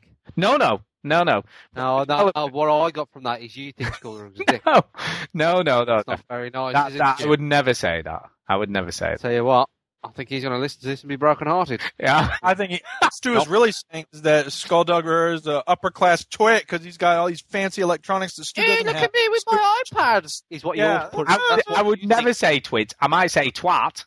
Well, there you go. Say twit. So you're basically saying that Richard is all poncy and stupid Yeah. with his iPad. Yeah. Yeah, you see, he needs a smaller screen. That's the trouble.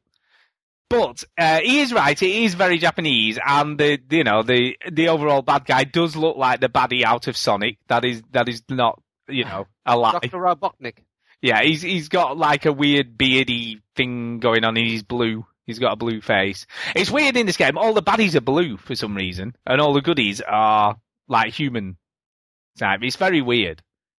It's very weird. So some characters look like normal human people, and sort of the baddies look like weird Tell you what, caricatures. that, that's like Sonic as well. Remember Sonic, the, the, the, the first Sonic that came out for the 360? Sonic's love interest was a human female. Yeah, yeah, it's very weird. What Oh, the you don't hell's that about? Hook up with a woman, female. What, what does the woman say when when she when she brings him back home? Like, oh, Oh, I think Sonic! Oh, yeah! you know, I think we're really going to work. Um, darling, haven't you looked at the problem of he's a fucking hedgehog? No, No, I'm fucking a hedgehog. You're, That's what it's from. you're Uh, just haters. You can't adapt to the modern world. God, you're you so don't know racist. him like I do. I can Uh, change him. Excellent. I don't know how that's relevant to what we were talking about. But yeah, I mean the Relevant.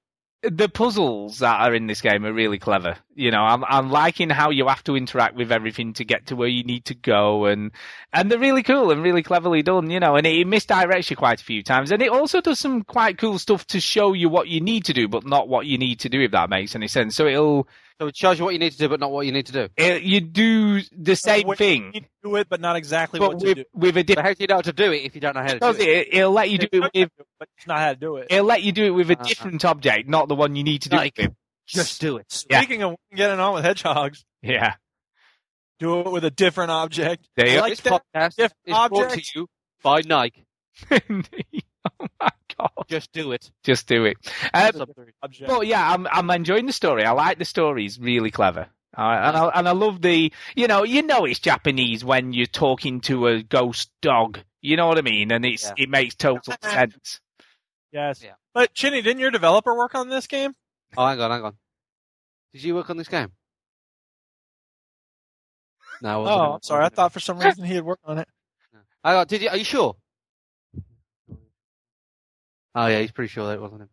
And then the other game I played is yet another Japanese game uh, this week. I'm playing lots of Japanese I games. think you're turning Japanese. I am. Oh no! Yes, so. Japan. I'm turning Japan. Japanese. I'm really turning Japanese. I really think so. Do, do, do, do, do. Anyway, How was that? Turning Japanese. It was a song from sort of. Sorry, I asked. Go on. Anyway. Talk I'm turning Japanese. Oh yes, I'm turning Japanese. Oh yes, I think so. God. Lollipop, chainsaw, lunatic, sex, tart, Let me pull this up. Anyway, so uh, yes, Professor Layton and the Last Spectre uh, is the only other game I played this weekend. I thought I'd get into that a little bit more, you know, see what it's all about. What I didn't realize, Singing that dumb song. what I didn't realize is this is a prequel to the other games. Oh, So, so it's how he met the little boy. Yeah, Luke is not in it at the beginning of this game. There is no Luke. It's someone It's called It's met that's like Batman with Robin. Yeah, it's called M. He's a girl. You have a girl assistant. But uh, I'm enjoying it, right? And then obviously, you know, it, it has this London Life RPG included in the because I imported it because obviously in the British version you don't get it, the London Life thing. In the Japanese version, you didn't unlock the London Life until you'd finished the main game. So you had to finish the main game before you could unlock it. I've obviously got the American version, Uh, and it's unlocked from the beginning, which I didn't realise. So I thought I'll have a play of London Life and see what it's all about. And basically, it's a little bit Animal Crossing ish, if you will. So you're basically in London. You have you, you you know you get there, arrive there. You have to go and get yourself a little house. So you've got to like a woman. Like a mortgage game. A little, not really. There's no mortgage. There's, but it is a work game. So like you have to do jobs like go and pick up litter and you know do jobs for people in London and you know go and collect things or take stuff to someone or deliver mail for the postman and all. So it is very Animal Crossing ish. Uh, but it is quite interesting. I'm enjoying it. But it's one of those games where you could play it for hours but not really achieve anything at all. Do you know what I mean? It's not most video games. Yeah, I mean, it's got a day-night cycle, and different people are around at night than they are in the day, and you know what I mean. So there's and and in, like the way you get your quests is really quite quirky. So every 24 hours, you get a newspaper delivered, and the newspaper headlines are your quests in effect. So you you have to read all the headlines in the newspaper, and then that'll be you know, and and they have some some uh, interesting like headlines. You know, they they had one that was called. Uh, stalking caper or something like that, and it wasn't what you thought. There was, there was some quite double entendres thrown in there, you know. So that was. Uh, oh, I know it was fishnet stalking. That's what it was called. The headline. And basically, the quest for that, some dude had left a net in the river, and you had to go and check if there was any fish in it for him. So it was actually nothing to do with fishnet stockings. How are these lazy ass people? I'm gonna go fishing, but I don't feel like actually fishing. Yeah, so you have to go and do that, and and it's it's uh, it's just it's one of those games where you can just while away the hours doing pretty much nothing. You're just wandering around in this, and it's quite you know it's over about it's quite a big area that it covers. It covers sort of maybe about four or five screens of your DS, so it covers quite a big area of stuff to sort of go in and buildings and you like there's like a casino and a posh hotel but you have to have a certain level of clothing which you have to buy to get into any of those places and that opens up more. And professor layton's in it which is kind of cool and he's just like a little dude you know it's like the little dude one with a little top hat on walking around and stuff. So he's in the game. Uh, but there is a story arc in it about some murders or wrongdoings that have been going on and Story, story, story arc. But it's it's just one the, and they reckon it ta- you know it can last a hundred hours. There's like a hundred hours of game. Why did they take it out? Right. Well, it's interesting because I like obviously and it's a different name. The the American and obviously Japanese. It's uh, Professor Layton and the Last Spectre, and in this Tor. it's Professor Layton and the Spectre's Call, which is just the main. Oh, you get, which is you just get the main game. Now, apparently, now this is where it's weird. It was supposedly to do with time constraints and translations, but then if the American one's translated, which is the version I've got, then there shouldn't have been any issue. I don't really know why it wasn't included, but the the official reason that they gave for it not being included was because of the time it would take to translate them. Maybe they'll release it as a separate game in Europe and then get more money. I don't know, but people seem to love it. You know, it's it's but people love those sort of banging on about it. yeah weird games where you just while away the hours just doing nothing. shut up about it for the last ten minutes. Yeah, doing nothing. It's good. I like it, and it's it has this weird happiness thing as well. And it, when you're doing your job, if you if you're more happy, you get more money for doing it, and if you're less happy, then you get less money. So yeah, it's kind of cool. I like it. I like it. It's not a strict RPG, but it's it's just uh yeah, it's like a simulation, just do stuff game. Yeah, it's kind of cool. So yeah, I mean, play. Yes.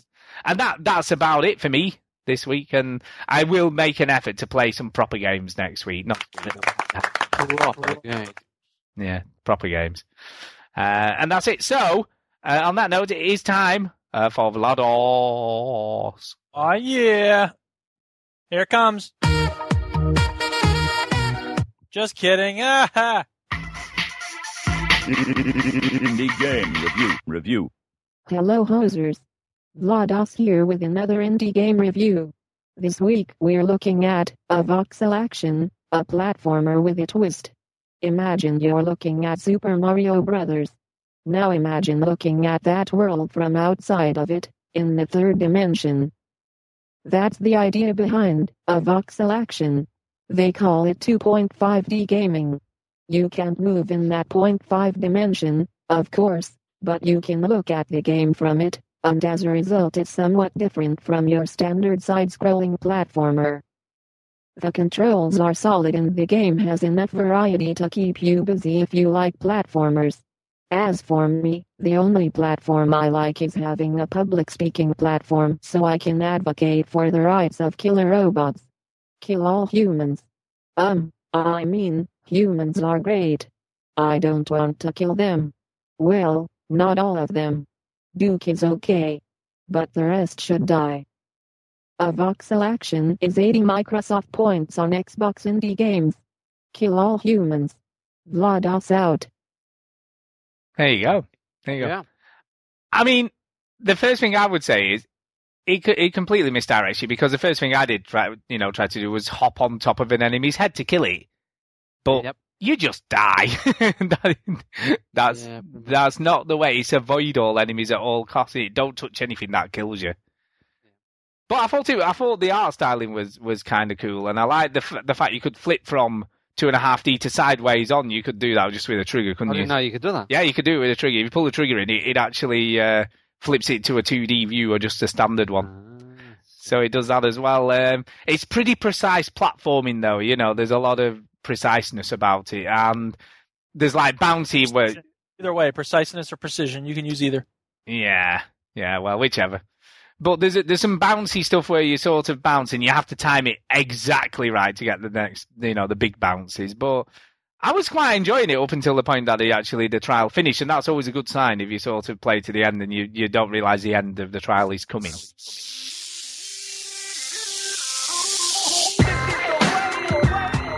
That's a Run DMC song called Bounce. As soon as you said bounce, I had to play. it. Ah, I see. But what I mean, what did you think, Duke? Uh, I think I said once earlier that I'm kind of done with platformers. Like I, I Trine 2 was a decent game, but it's a platformer at its essence, and I'm I don't know if platformers just don't interest me these days. And for the innovation and the interesting graphics on this game, it's fundamentally just a platformer, and I, I j- it didn't grab my interest. I think it's difficult because it's sort of how many times can you reinvent the platformer, I guess, and uh, Yeah. keep changing it up. And I Yeah. think that they're sort of an interesting thing for people to develop when they first start making games, but the finished product isn't really all that great. What do you think, Chinny? Uh, when I first when I first started playing it, I was like, oh yeah, Mario, right, Mario, but 3D dot heroes or whatever. um, but I played it on. I was like, the, the platforming feels very good and it's uh, very precise, like you were saying. And um, yeah, I think that's very important with the platform. A lot, a lot of platformers forget that you know to to have complete control of that little small character is vital, and you, you got to feel like you, you know there's some kind of rhythm to it or fluidity. Is that a word, Duke? Yeah, fluidity is definitely a word. I thought Um, me, but apparently you were asking Stu. Oh, whatever. So yes, I, I, I thought it was good. I thought it was good. Yeah, I think it's one of the better games. Uh, There's been it's been a bit of a weird time with the indie games because there's been games coming out, but no real standout titles. You know, Uh, yeah, I, I was like you when when it when it stopped. The, when the trial stopped, I was like, oh, I was enjoying that.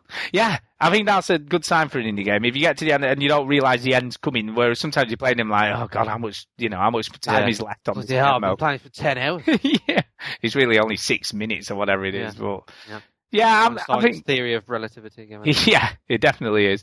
But yeah, I, I think it's it's one of the better ones that's that's come out lately. Um, Yeah, it's, it's very good. It's- but it, there's, I, I I didn't buy it, but because it doesn't really offer anything new. But it's it's definitely you know uh, it's an well interesting platform. It- what it does, it does well. It just doesn't It does. do anything exciting. It does. I mean, there's there's Uzi. You remember the Uzi games? Episode three's now. Get down. Yeah, Uzi episode three.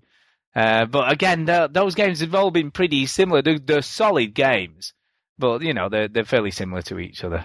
So we will we will wait and see. We will see. We will see. Righty ho, and it's time to move on to some other stuff uh, to talk about. Stop, Hello. stop, stop. Good evening and welcome to the middle of the film.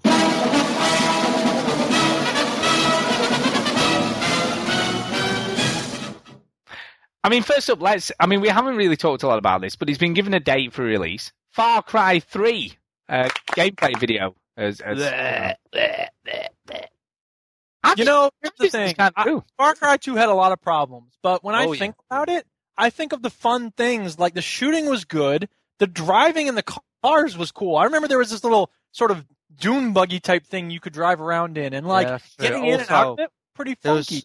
There's also the fact that Tom Bissell liked it, and he, Yeah, I know everyone keeps saying that, and I'm not gonna lie. Like, I, I, but here's the thing: no, I don't like it for the same reasons he likes it. He liked all the permutations and combinations of things. I didn't really care about that. What I liked was the shooting was good and the mechanics were funky. So that's a good way of convincing yourself to to shove it. Right. But um, I think, regardless, I, I, I like Tom Bissell. Bless him. Right. Don't Uh, sound like him. But that game is shit. Jesus Christ. God, it's just not fun. And I know Tom Bissell talks about, oh, you know, war should be fun because that's what life. It's a game. God, life's hard enough. Well, I found parts of it to be fun. It just got tedious after a while. I mean, do oh, you do you think that's Credits were fun. do you think that's going to harm the sales of this then because of the issues that Yeah. that with Far Cry Two? Not irretrievably. I don't think it's gonna not sell. I mean, this this looks a lot like a human version of Dead Island, doesn't it? You know what I mean? It's like you're stranded on an island. There's lots of crazy people on there with you, and you've got to survive, sort of thing, haven't you? Yeah. So it, it looks more like Oh, I mean, that's the thing is that the biggest problem for me in Far Cry 2 is that everybody wanted to kill you as soon as they saw you, with a few rare exceptions. It was just an endless string of just people trying to kill you constantly. And I'm sorry, that doesn't make for a fun experience if that's the only thing that ever happens to you. But in addition, in addition to that as well, if they weren't trying to kill you, the malaria was. right. Exactly. And that was just annoying because it's like, really? I got to stop and give myself injections now? Yeah. Really? Yeah. Really? I mean, moving on from that, so that's that's kind of Here cool. we go. Really? And uh, you know, another sort of potentially decent game coming out this year. It looks good. I've got to say, the gameplay video for it looks it looks fluid. It looks fast. You know, it looks it looks kind of cool. It looks kind of cool. Uh, yes.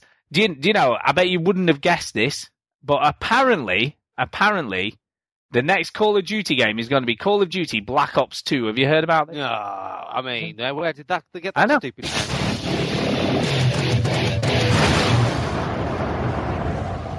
Apparently Amazon France, Amazon in France, has has put it, it listed it on a product play uh, uh, on a product page before it was supposed to.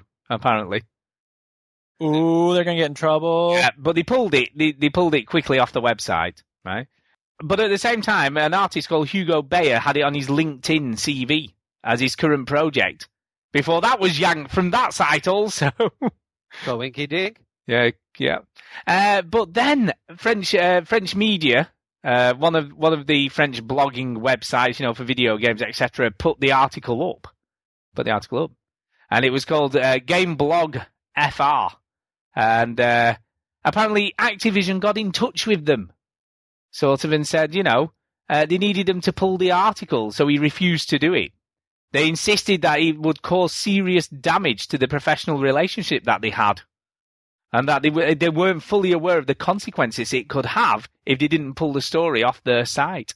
And they and they had already contacted their advertising agency regarding this. So basically, they've they've been threatening the website because they wouldn't pull the rumored story that it was going to be Black Ops Two, which everyone pretty much knows anyway, don't they? Yeah. You know, we're not stupid, are we? No.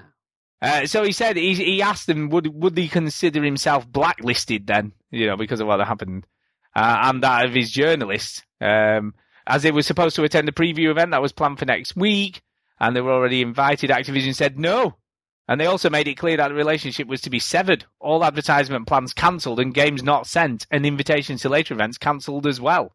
Wow. Right, so that all happened. Uh, My opinion about this is it's very exciting news. Thank you, Jim. But then what happened? This is the interesting one. Uh, they asked Activision to sort of, you know, uh, make a statement of this and say, you know, what's going on? What does this mean? Uh, and this is what Activision said. Activision doesn't blacklist journalists. We believe this was a misunderstanding and we are working towards a resolution. so it's just like, so they threatened this website with all this stuff and then it's, it's just a misunderstanding. You didn't, you didn't, what? We, we- we didn't say that, did we? Oh. We did? Oh, shit. But it's like, how stupid are these publishers really? You know what I mean? It's like, why would you do that? Why, why would you? You know, you're this huge, massive company, and you're you're like almost like the the playground bully, aren't you? it's just like we've got loads of power. If you don't do what we, we're going to take some money off you. We're not going to give you any, and you can't come to our event, and you don't get to play our games. That's interesting, but I'd like to know Duke's opinion on this. Yeah, Duke, what do you think? I think it's exciting news. Excellent. but I mean, I mean, this this is just Activision all over, isn't it? Really, because they are the big bully company, you know, who's bullies. Yeah, who don't. Yeah, well, well, we all know this is coming. They're the Nelson of the game developing world. Uh, They can't. Uh, they can't really do that. but they have. But it's just a misunderstanding. It's fine. I mean, it's. I mean, I mean, you know, journalists.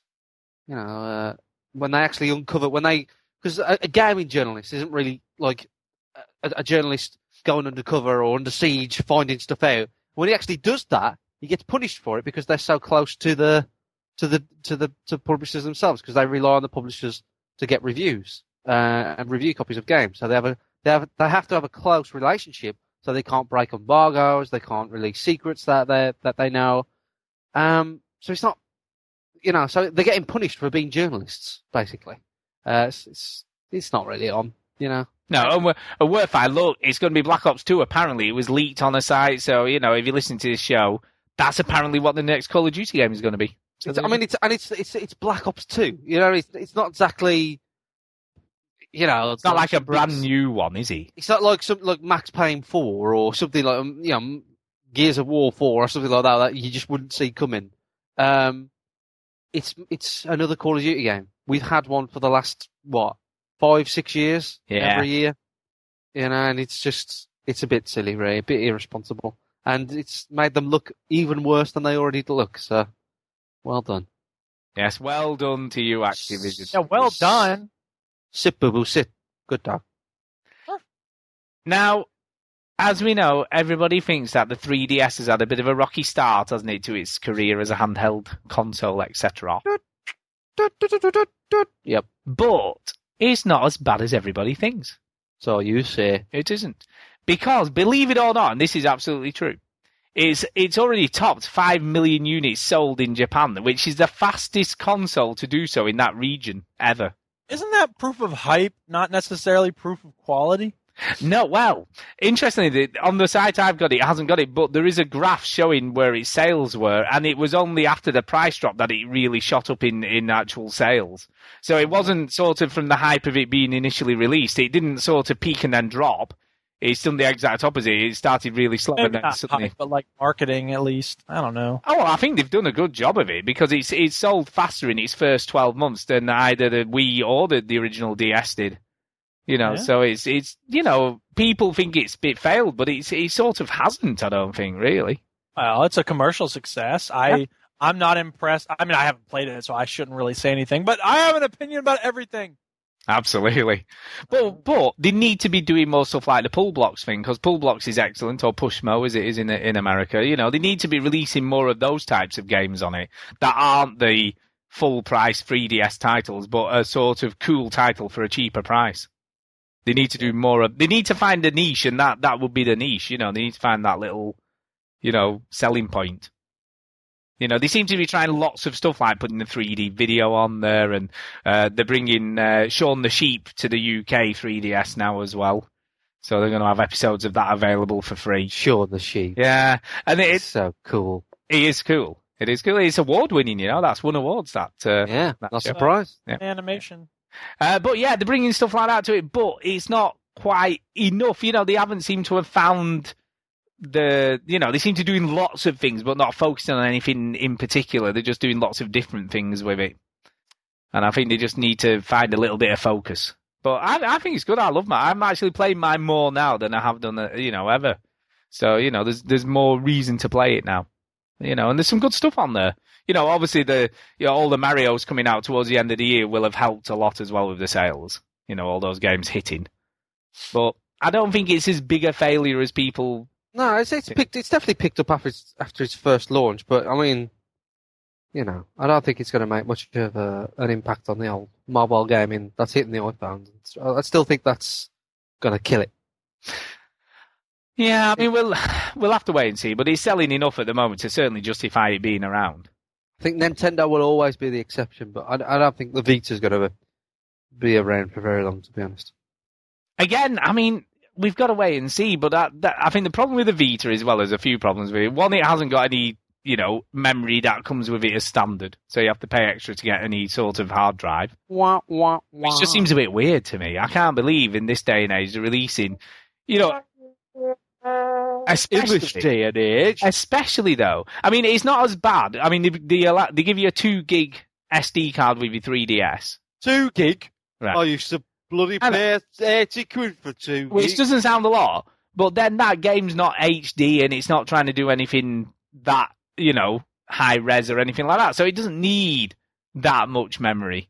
But something like the Vita that's going to be all HD video and this OLED screen and all this stuff, that needs some, you know, fairly hefty memory, doesn't it? Video. Yeah. I just think it's weird. It's weird. Um, yeah, Gabe Newell's been a- around this week because there's been lots of stuff surrounding Valve and Half Life 2 Stuff. episode 3 or Half Life 3 or whatever the hell it's going to be and people demanding information. And uh, Did you see this thing about the uh, Valentine's gift on, on Team Fortress 2? Did you hear about this? I did not. Hear about this? For a hundred dollars, so a hundred real dollars, you could buy a diamond ring to gift to another player. Chad Wooden wipes his ass With $100. A hundred dollars for a virtual diamond ring that you could send someone else. That's interesting, but I want to know Duke's opinion on this. Yeah, do what he. My opinion is that's a ripoff. What the hell? Come on. Well, people bought it. People bought Diamond it. ring? Yeah. Of course people are going to buy it. People buy anything. But what he did, the, the- what you were paying for though, this, Oh, ladder goat, you're so random. this is funny, right? So you bought them. You couldn't actually wear it yourself. You had to gift it to somebody else. Okay, in the, within the game, so you had to gift it to somebody. So you paid your hundred dollars, gift it to somebody else, and Oh, these knives, man. and then Towards the end, oh, ladder goat, you're so random. and then um, there was an announcement came over the game saying that you congratulations on your engagement.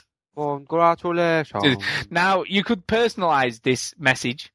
You can personalize this So message. people were paying the hundred dollars and putting stuff like, you know, uh, Gabe Newell will announce Half Life Two Episode Three eventually. Congratulations or something like that. So they were putting sort of, they were paying hundred dollars to show everybody else who was playing Team Fortress Two at the time because it came over everybody's games, so everyone saw it. The you know disgust at him not announcing it yet or giving any information. So there was there was a few of these. Uh, but anyway, he's explained what the, what the thing is. Hey, wait, wait a second. What's going on here? What is this? Why is the pipe sticking out of the holster?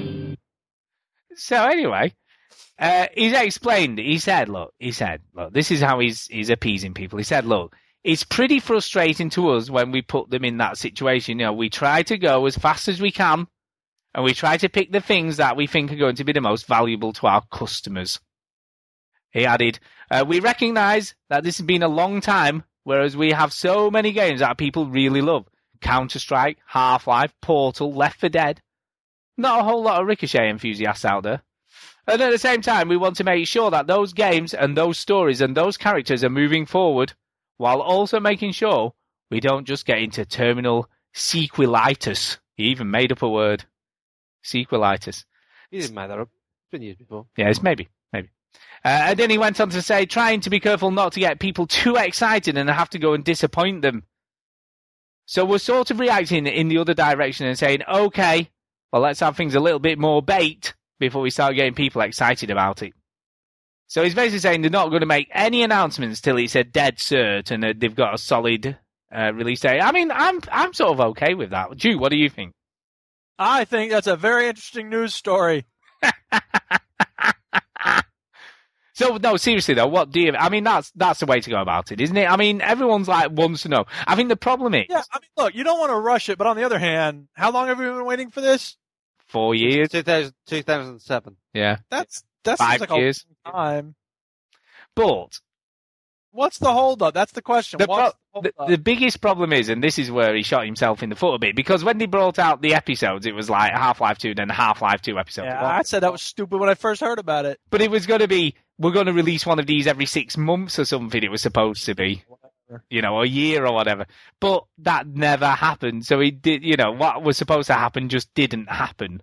Nope. And they should have called it like Half Life Chronicles Episode One, not Half Life Episode uh, Half Life Two Episode One, Yeah. because Half Life Two was Half Life Two Episode One. Yeah, and the, the the thing is, they're all part of the same. Excuse me, they're all part of the same story. So it's not like he was telling different stories with these, were they? You know, they were all part of the same thing. It was just continuation, but smaller chunks than a big game. Yeah, I don't know. I mean, well, well, well, he needs to get baking a bit quicker, is what I think. Yeah. Is that how you make a game? Apparently, you have to bake. Well, ask your pancakes. friend. It's uh, Shrove Tuesday tomorrow. it is indeed, yeah. Pancake day. Hey, friend, if you bake a game, I love me some pancakes. Pancake Day. Pancake day. Yeah. is he gone, Chinny? Is he not there anymore? Who? Yeah. Your developer friend. Ask him if they're supposed to bake games. Yeah, did he bake it? Oh, hang on. Hey, oi, oi! How do you make games?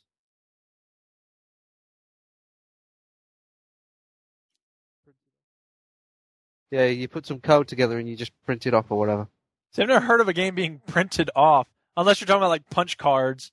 But maybe I, I don't know much about uh, games. Yeah, well, you're not the fucking developer. No, you? you've got to take his word for it. Oh, Jesus. Yeah. It is true. But as we're talking about this, I came across uh, a story at Kotaku. Kotaku. Kotaku. Anyway, and and what they were Wow, saying, so racist. they were talking about their favourite part of Half Life 2. Now, we're well aware of what John Mao's least favourite part of it. So much so he sent the game back before he got to the really good stuff. You know, unfortunately for him. What was what was that? I don't know this. What is this? The the airboat level, he, he never got past it. He- Oh yeah, I did know that. Yeah. Now, interestingly, I've played through that game for Crazy. four or five times now, I guess.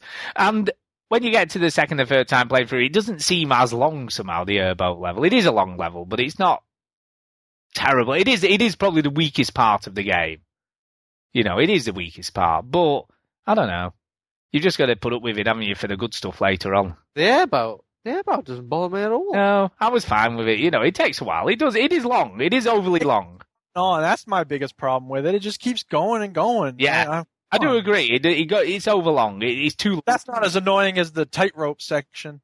God, that part sucks. Which bits? All games need to get rid of that. You mean the bridge? Well, Whatever. now interestingly, that's this guy's favorite bit. and It's one of my favorite bits. Talking about. Yeah, I love the bridge level. Oh, worst part of the game. No, you see, I like that because. Oh. No, seriously, what I loved about that level was the trepidation. We're actually on edge. Yeah, yeah, it was like shit. If I fall, I'm gonna die because it's a long way down. Was that's cool about when you get shot, you're gonna die. If the zombies eat you, you're gonna die. But I like that level. I'm with this guy. It was, I'd forgotten about it, but it is one of my favourite levels. I like that, and I like the when you can control the ant, ant lions and you sort of. I thought with the with the bridge thing, I was like, um, I felt like a bit like Nathan Drake at that point on the bridge. Obviously, I didn't know who Nathan Drake was when I was playing the game, but um, thinking about it now, it's like you're on this bridge. You cross the bridge, and you cross it very precariously and carefully. There's some people along the way, and you're okay. Then you got to make your way back. There's, then there's a helicopter trying to kill you, at the same- and you're like, for fuck's sake. Yeah. You know what I mean? It's like, how am I supposed to do? You're joking. You are joking. Uh, and then you do it. So, uh, I, I, I, I wouldn't say it's my favourite part, but it, it I, I didn't mind it. No, it's I definitely memorable. I definitely didn't see because I played that game for achievements, and I did Ravenholm with a gravity gun. Yeah, Uh, hard. That wasn't fun. No, that level's horrible. That level is horrible. You know those those head crabs that just take you down to one life, one energy thing. Yeah, Oh, horrible, horrible. So what's I think what's my favourite part? what's your favourite part of Half Life Two? So I was going to ask you both what you what your favourite part of Half Life Two was. Gravity gun. When you first get the gravity gun, you start playing with it. You see, really- you you get that after the airboat, don't you? That's after that, isn't it? yes. You know, and when you're shooting people, that's my favorite part because I thought it was a shooter. yeah.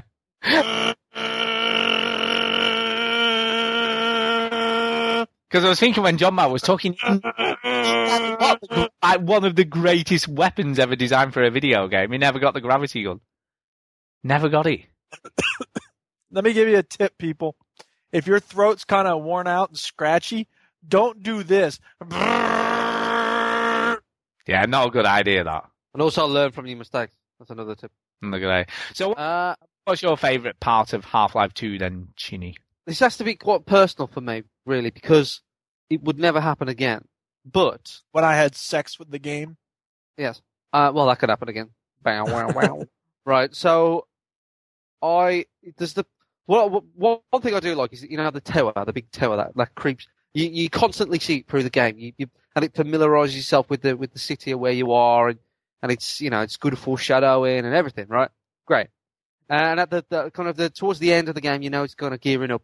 Uh, you have a big fight in the city, right? You know where I am. There's Yeah, yeah. walkers around, and one of the walkers shoots me, right? And I just fly about fifty feet and skip like a lot of that city section and jump to another part, land and go, oh crap, I'm surrounded by enemies. I'm in the middle of it. And I'll just hide and find myself in a room. And I'll just, I just, I don't know why it never happened to me again, but like the whole game just flew me across, uh, the whole city map.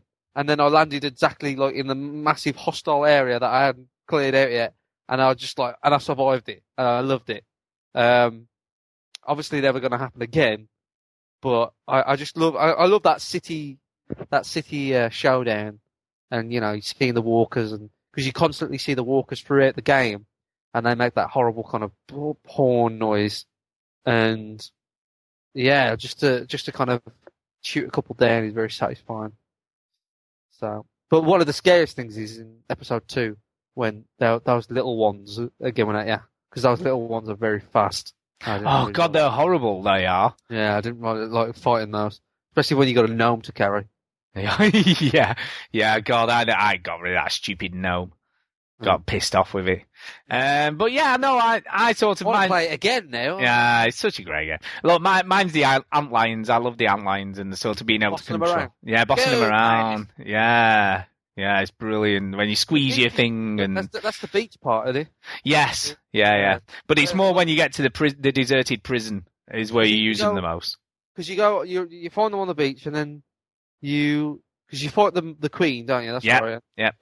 Uh, and then you fight them on the beach, and then there's a beach at night, and it kind of looks like look a kind of. You, you you make your way across the beach at night, and then you go into the prison. Problem. That's correct. Yeah. Wow. And you can throw your they're like pheromone things, aren't they? You can throw them and they attack everybody. It's it's great fun. It's great Yeah. fun. It's interesting stuff. But yeah, John Mao, you missed out, man, because you didn't you didn't go beyond the boring bit. You got to stick with that game. Yeah, It's you do. It does. It does get better, but it's too late now. He sent it back, so it's too late. I'm going to play that now. Do you know? I started playing it again. You know, I might play it. I might stop playing it again. Yeah. never mind those new games. Play old games. Nah, play it. They're they're much better. Um, Deus, Deus Ex waiting here, but nah. Never mind, that's shite.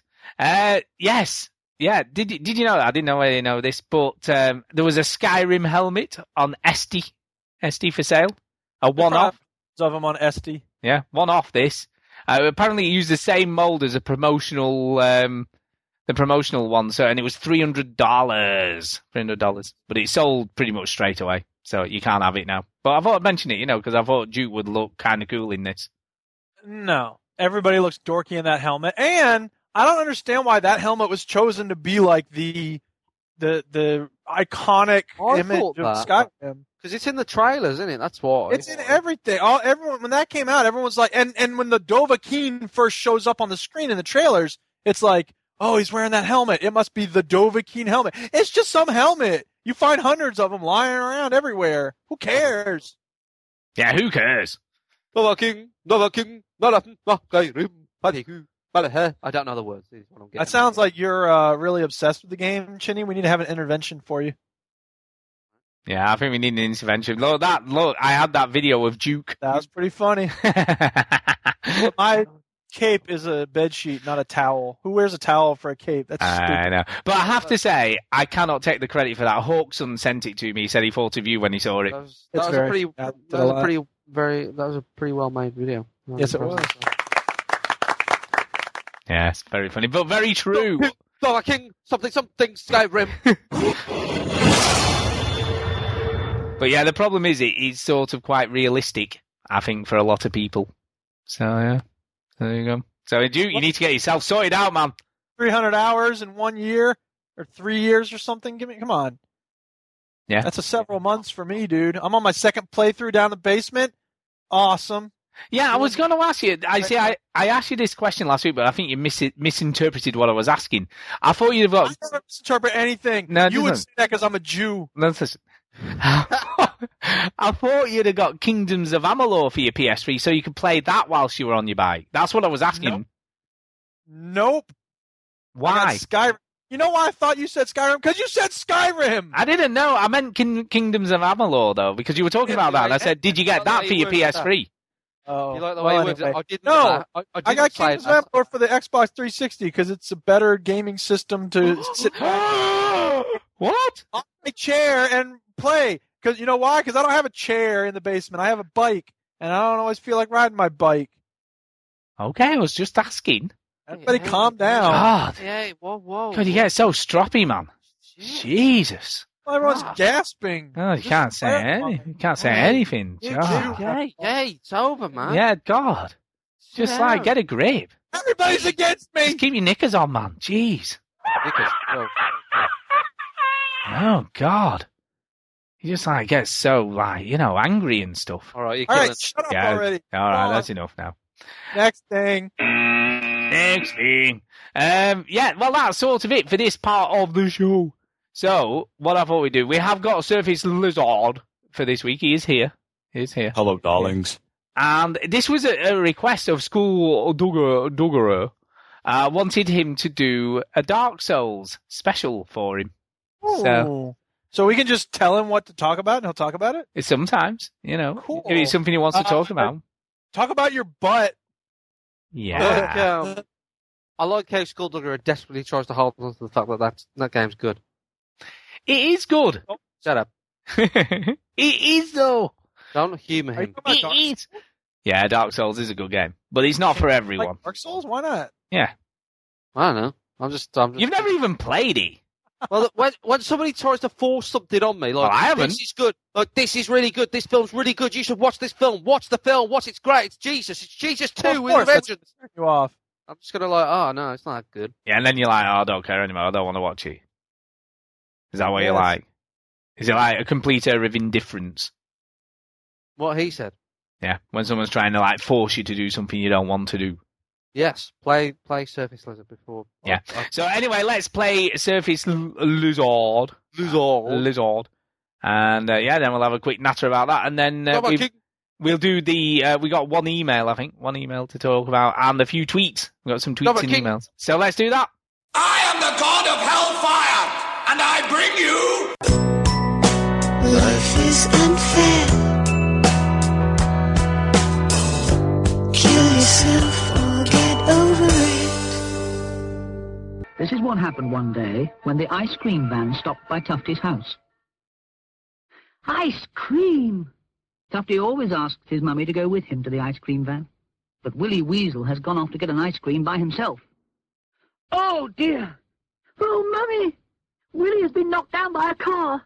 Now Willie has been hurt. And all because he didn't ask his mummy to go with him to the ice cream van. Hello, darlings. Surface Lizard here once again. Today, at school, we have to learn a very important lesson. One lesson, one lesson only, one sword, one king, one country.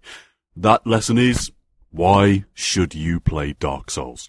Let me tell you why you should play Dark Souls. Because Dark Souls hates you. Dark Souls hates you like smearing feces on a tramp and setting the tramp on fire and having a rabid dog urinate on the tramp and then rectally violating the tramp with a courgette with a razor blade in it.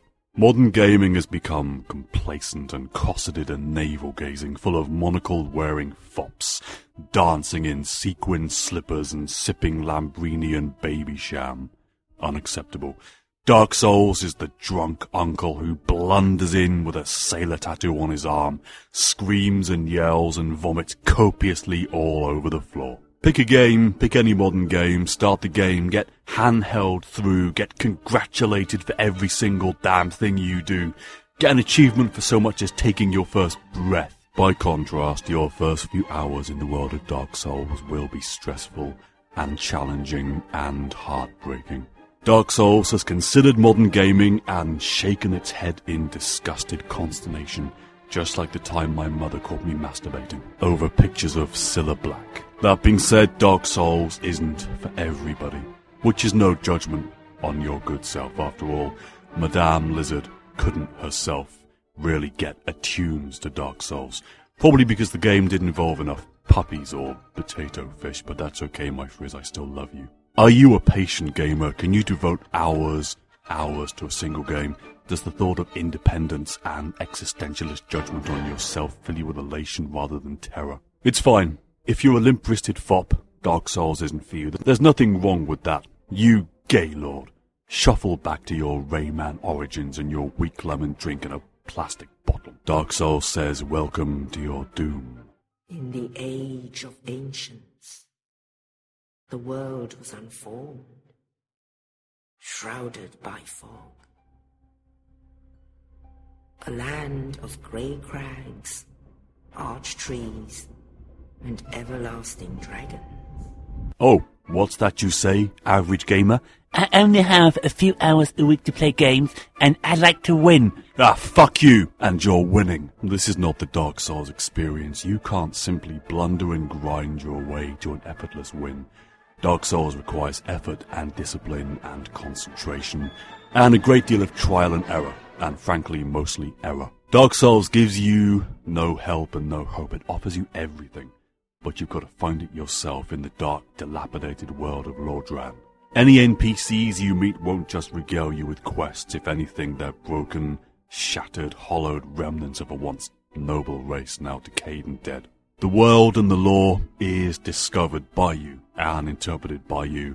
The game doesn't feel the need to sit you down and spill out the lore like some recursive child story time. So, like learning how to pleasure a girl, you get vague hints, but apart from that, you're on your own. So, be prepared to learn by harsh experience. Oh, reckless adventurer. You didn't wear curse resistant gear when walking into the sewers.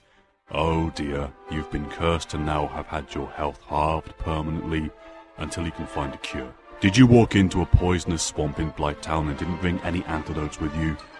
Oh dear. In your 50 hour plus journey of Dark Souls, you will be crushed, burned, humiliated, skewered, electrocuted, frozen, cursed by monsters, by traps, by the world, by everything that is conspiring against you. The good thing about Dark Souls is it works like the best horror, not full of anticipation and jump scares like Dead Space, but because Dark Souls is very clever at using the player's sense of wariness against themselves. Now, half of the time in Dark Souls, there is indeed something grim and malicious waiting around the corner for you, whether it be some grotesque ogre or a trap or a capture of undead fiends. More importantly than that, though, half the time your imagination is working against you, edging forward step by step with your shield raised, with your health depleting, hoping to whatever god you may or may not choose to believe in that you can just make it to the next bonfire. Imagine yourself driving a car with the fuel warning light on, wondering if you'll make it to the next garage. This is a perfect analogy of the Dark Souls experience. Part of the wonder of Dark Souls is that at no point really does the game let you feel empowered. Succeeding against a victory or some seemingly unvanquishable foe is an incredible moment, air punching, high fiving yourself. In the world of Dark Souls, everything is as efficient as killing you as you are of killing it. There's no cannon fodder, there's no training dungeon, there's no easy rat bashing for a couple of levels. Dark Souls doesn't give you any kind of natural advantage. In most RPGs, you've always got more health or abilities or money at your disposal. You can afford the best gear, or you can afford to just chug health potions and slam away at the boss in some dire, fight of attrition. If you don't view every single enemy in Dark Souls as an equal, you are going to find yourself on the wrong end of something very sharp and pointy and painful. Dark Souls is a masterclass in tight design and fantastic, frugal, brilliant combat that frankly sticks up any finger you choose to the conventions of most modern RPGs, both Eastern and Western. There's no tedious backstory, there's no teenage boy with ridiculous hair, there's no tedious lore with unpronounceable names. You get some background, but apart from that, you're on your own. In most games, that would be a weakness, but in the world of Dark Souls, that sense of mystery, that sense of unfamiliarity, that sense of playing your own ignorance against you. Brilliant.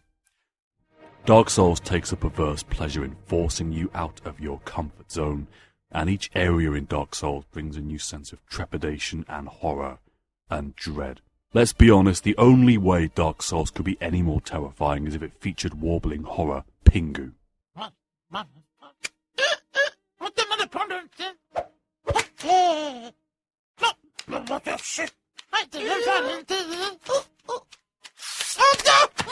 Dark Souls is challenging, corrupted, and intent on destroying you.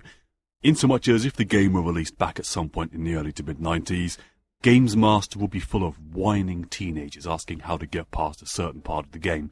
Games Master, how do I kill the moonlight butterfly? Wah, wah, wah.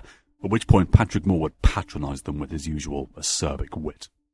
Tonight, I am conducting an experiment to find the saddest human beings in the country. Any volunteers? Games Master, does plugging Sonic 1 into Sonic and Knuckles give me any extra features? For the real Dark Souls experience, you really need to keep your console connected to the internet. Keep yourself online, and as you think you're getting stronger, as you think you're making some headway, something unexpected might happen. Your game will be violated by another player. On one hand, players can leave you messages and you can summon them to help you, but on the other hand, players can invade your game as a Black Phantom, the same brilliant concept is taken from Demon's Souls. They can invade your world and they can kill you and they can steal your souls. It's a grim, unfair way to make progress in the game, but you can do it to them as easily as they can do it to you. And my god, there's such a wonder in chasing someone around a level like Benny Hill when you know you're a better player than them. Hmm, strangely arousing. Equally brilliant is the Covenant system where you can join a group of people and you can gain selective bonuses and or perks. One of my favourite covenants is the Forest Hunters where upon joining you're given a ring and you're meant to protect the forest areas of Lordran. The minute someone in their game enters that zone, you're transported to their game and you have to hunt them down in a fiendish game of armor-clad cat and mouse. It's not all bad, it's not all hopeless, uh, just mostly so. Unlike Demon's Souls, the game is marked out by bonfires which form as mid-level checkpoints, mid-section checkpoints. There are no levels in the game per se, the whole thing is expansive and free roaming. But the bonfires give you leave to level up and sort your inventory and repair your items. And of course, they also respawn all the enemies in the area. So, you takes your money and you pays your choice, normally to die. So class, in conclusion, playing Dark Souls will make you more attractive to women and some smaller canines, as well as increase the size of your penis. At least that's what the dodgy old man who sold me my copy told me when he took my intimate measurements with his bare hands. Oh, I've just been sick in my mouth. On that glaring thought, Surface Lizard, signing out. Be seeing you. I'm a big, kind old Hector, but don't you push me too far. So yeah, so we're back, and yeah, Surface Lizard. There you go, Dark Souls. It was requested, and there were Dark Souls. It wasn't Skyrim. Dark Souls. Same sound. sort of. Uh, and he's done. Yeah. Um. Do you know, I, I I think he's getting worse. I think he's getting worse with some. His Pretty grotesque, man. his tramp analogy with a courgette with razor blades was a little bit much. Little over the pale, dude. Yeah, a little bit, a little Come bit. on. This But- was a real job, I'd call you in the office. Yeah, I think I would. I think I would. But we've come. It's like I've said before. We've come to expect it of him because he is like the uncle who does or says things that he shouldn't. But because he's the uncle, you make allowances for him. You know. So, but I thought An allowance. Yeah. But I thought his descriptions were good of Dark. I mean, I've played that game, so I know some of what he's talking about, but he is absolutely right about the way the game will punish you and It certainly will. yeah, make you feel very inferior. If you go the wrong way. Yeah, don't go the wrong way. Don't do what Duke did. Yeah, exactly. Don't That's go the did. wrong way. That's what I did in that gay bar. In the gay bar. Yeah. The gay bar, gay bar, gay bar. Was it like that? Was it like that scene from Police Academy? I have actually uh, once walked into the ladies' toilets by accident. I did that once. Did you? How did that go Yeah. down? I just went, wait a minute. There are no urinals. Where the hell are the urinals? On a weird toilet. It must be one of those modern sort of forward thinking. These these posh toilets. Yeah, yeah. Uh, so I took a dump in the middle. There you go. I did not. For the record, I did not take a dump in the middle. Lovely. I just. I think you did. Yeah, you I, I probably did. quickly realised three hours later that I was in the wrong place. So I walked out. Yeah. Well, at least you did. At least you realised you were in the wrong place eventually. I did the right thing. Eventually. Uh, so anyway, as I did say before, Surface Lizard, we we have got one one email. One email.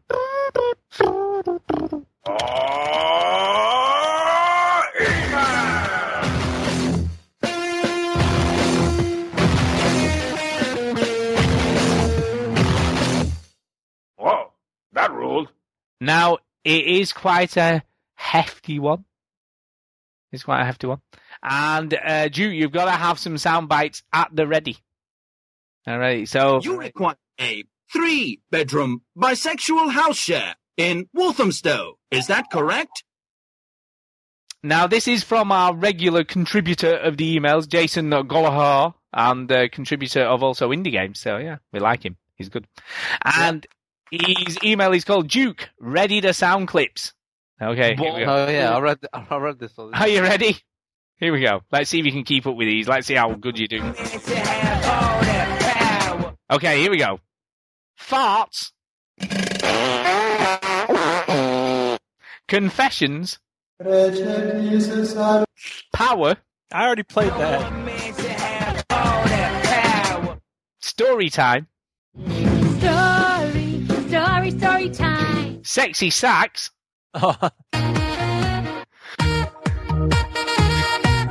Bring it on, Duke. You see, you did you did fairly well once you got going there. I was impressed. Is this is this all this show is now? That's all he's doing is just sound files. do I do I need to turn up for this shit? Quiet. So anyway, here we go. This is yeah, be quiet, Chinny. This is his, his his actual email. Here we go. Okay. First, I just farted in a musical kind of way. Uh, uh, second, I have a gaming confession. I probably spend more time spend more time researching new games and buying new games than I do actually playing them.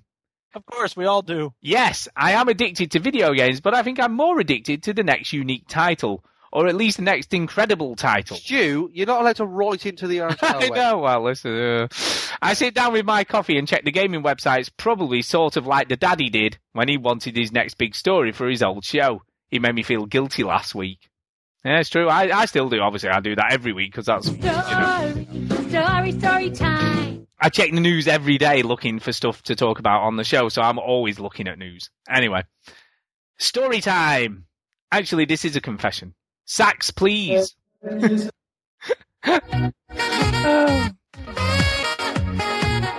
I once dated a girl who loved video games.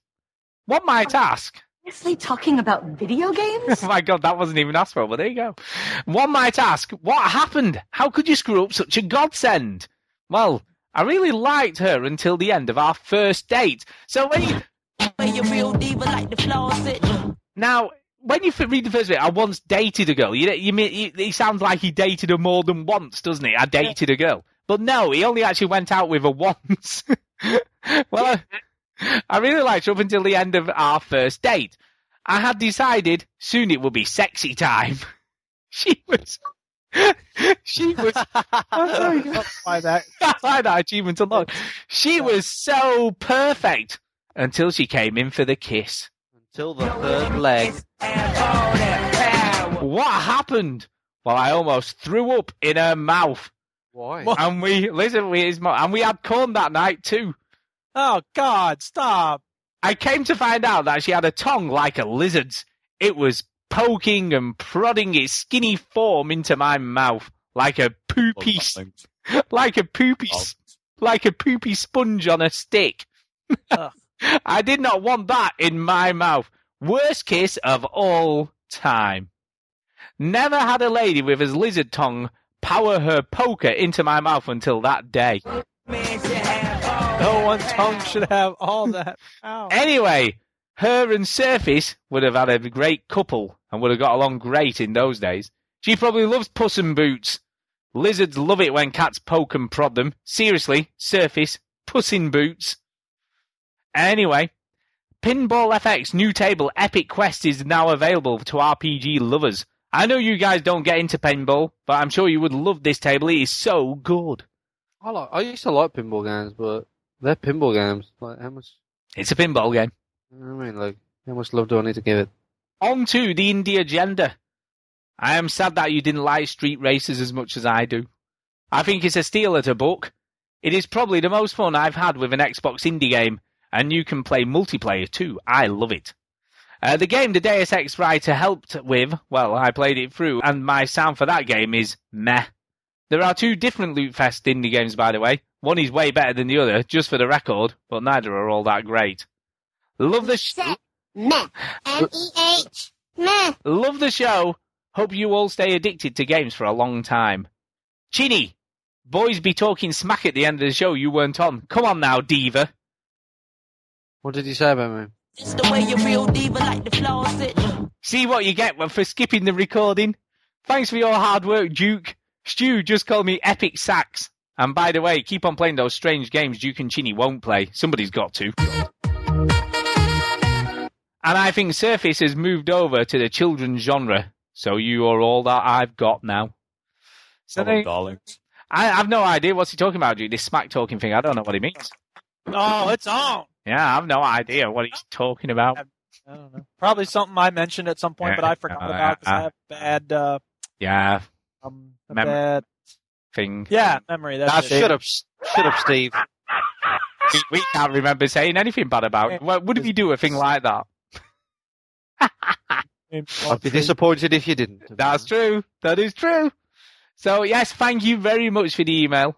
Uh, we like keep them coming. We like the emails. They're good. They're good. Uh, now, before we do shout outs, we have had a number of tweets this this week. We had loads of them, in fact. Lots of lots of tweets. Um, I have a sound effect for tweets. have you? No, I don't. Oh, I thought you did. I thought you was going to do a bird tweeting or something ridiculous. That would be boring. Ah, fair enough. Probably be a seagull squawking. The interesting thing about that is So anyway, here we go. Here we go. Uh, Antonio Phillips has got a load, so I'll come to those in a minute. Uh, Turtle five oh two uh, said he agreed with everything Surface Lizard said about Puss in Boots, uh, and it was a great game on Kinect. So there you go. He was right. Now, interestingly, after he'd done that, I went to have a look. You know, when you go and have a look. And I thought, I'll have a look on on Metacritic, see what it got. And there were only two official reviews for that game. Which game? Uh, Puss in Boots. All right. Puss in Boots movie tie-in. There were two, and both gave it a fairly good score. I think one was eight and a half, and one was eight. So it got actually fairly good scores. Well, they got to justify spending their time on something. on the no, it's meant to, it's meant to be pretty good by all accounts. I'm gonna, I'm actually going to give it a go. I think. You know, he convinced me to give it a And go. you'll be the same. You'll be like, well, I spent this amount of time. I better say a good thing. That's what I'll do. Yeah, absolutely. Uh, now, interestingly, uh, Master Zulu, you know, who suggested you should do a Kickstarter for Duke to get a, a decent iPod so he can actually play games. Yes. Uh, he came on and said, as I suppose it was my idea, I would be happy to donate to a Kickstarter to get you guys some iOS goodies. He's actually offering to, to donate money so Duke can get a better iPod. No. Thank you for offering. Take your money and shove it. I'm happy with my Uh, iPod. And now, interestingly, I, I replied in a in a similar vein. I said something to the nature of, "God no, Duke is more than happy with his, you know, two iPod that doesn't play anything." But I'll tell you what, though, in order to be fair, I don't have any uh, iOS device. I have no iDevice at all. Look, you're So, not taking money off listeners to get yourself. yes, I can. Don't take this away from me. No, no. Uh, anyway, in reply to that, he put in that I need an iPad. Now listen, in that case, I have an old Atari 2600 kicking around in the garage. You can have that for free. You should be happy with that then, lol. and I said, you know what? Duke probably would be. He'd probably be happy with an old. Probably would be. There you go. Old Anyway, things are not necessarily bad things. What's wrong with people? no. Let's get let's get to Antonio. Okay, you know, GH Rocker. We know he plays a lot, doesn't he? You know, and we, you know, he, he said he'd his his you know schoolwork had suffered at one point from playing too many video games and stuff. You know, he admitted to that. Uh, now he's tweeted us saying he played 13 hours of games last night with a mate. So he played all night for Hell, he's a kid. For? Well, he's a kid, 13 he's hours. teenager. He's a teenager, man. 13 hours. What they do? Yep. So anyway, I asked him what he'd played. So I thought, well, what did, what did he play? What did he play? Thirteen hours. So this is this is what he played in one night of gaming. He played uh, Dragon Age Two a lot. Uh, Black Ops maybe six hours. Six hours of Black Ops. Mass Effect Three demo. Mortal Kombat with Knife Party Two. Mortal Kombat. Saints Row the Third. Uh, obviously Naruto. Naruto. Uh, dug out the PS1 and played Beyblades. Uh, quite a bit of phone gaming. Uh, Gotham City Impostors. Warp. Guitar Hero on his PS2. Beyblade on his GameCube. Uh, and that was finally about it. And then he did four hours of homework following that. Jesus, no, that's like a week's activity for me. That is a lot of games to play, isn't it? I was like, yeah, well, kids will be kids, eh? They will. That's uh, you know. I mean, I, I give it to you, man, but that is a lot of game time played. I'll relish it now. Yeah, Antonio, make the most of it, man. When you get to our age, you're lucky if you get a few hours a week. Yeah. Tell you, tell you. Also,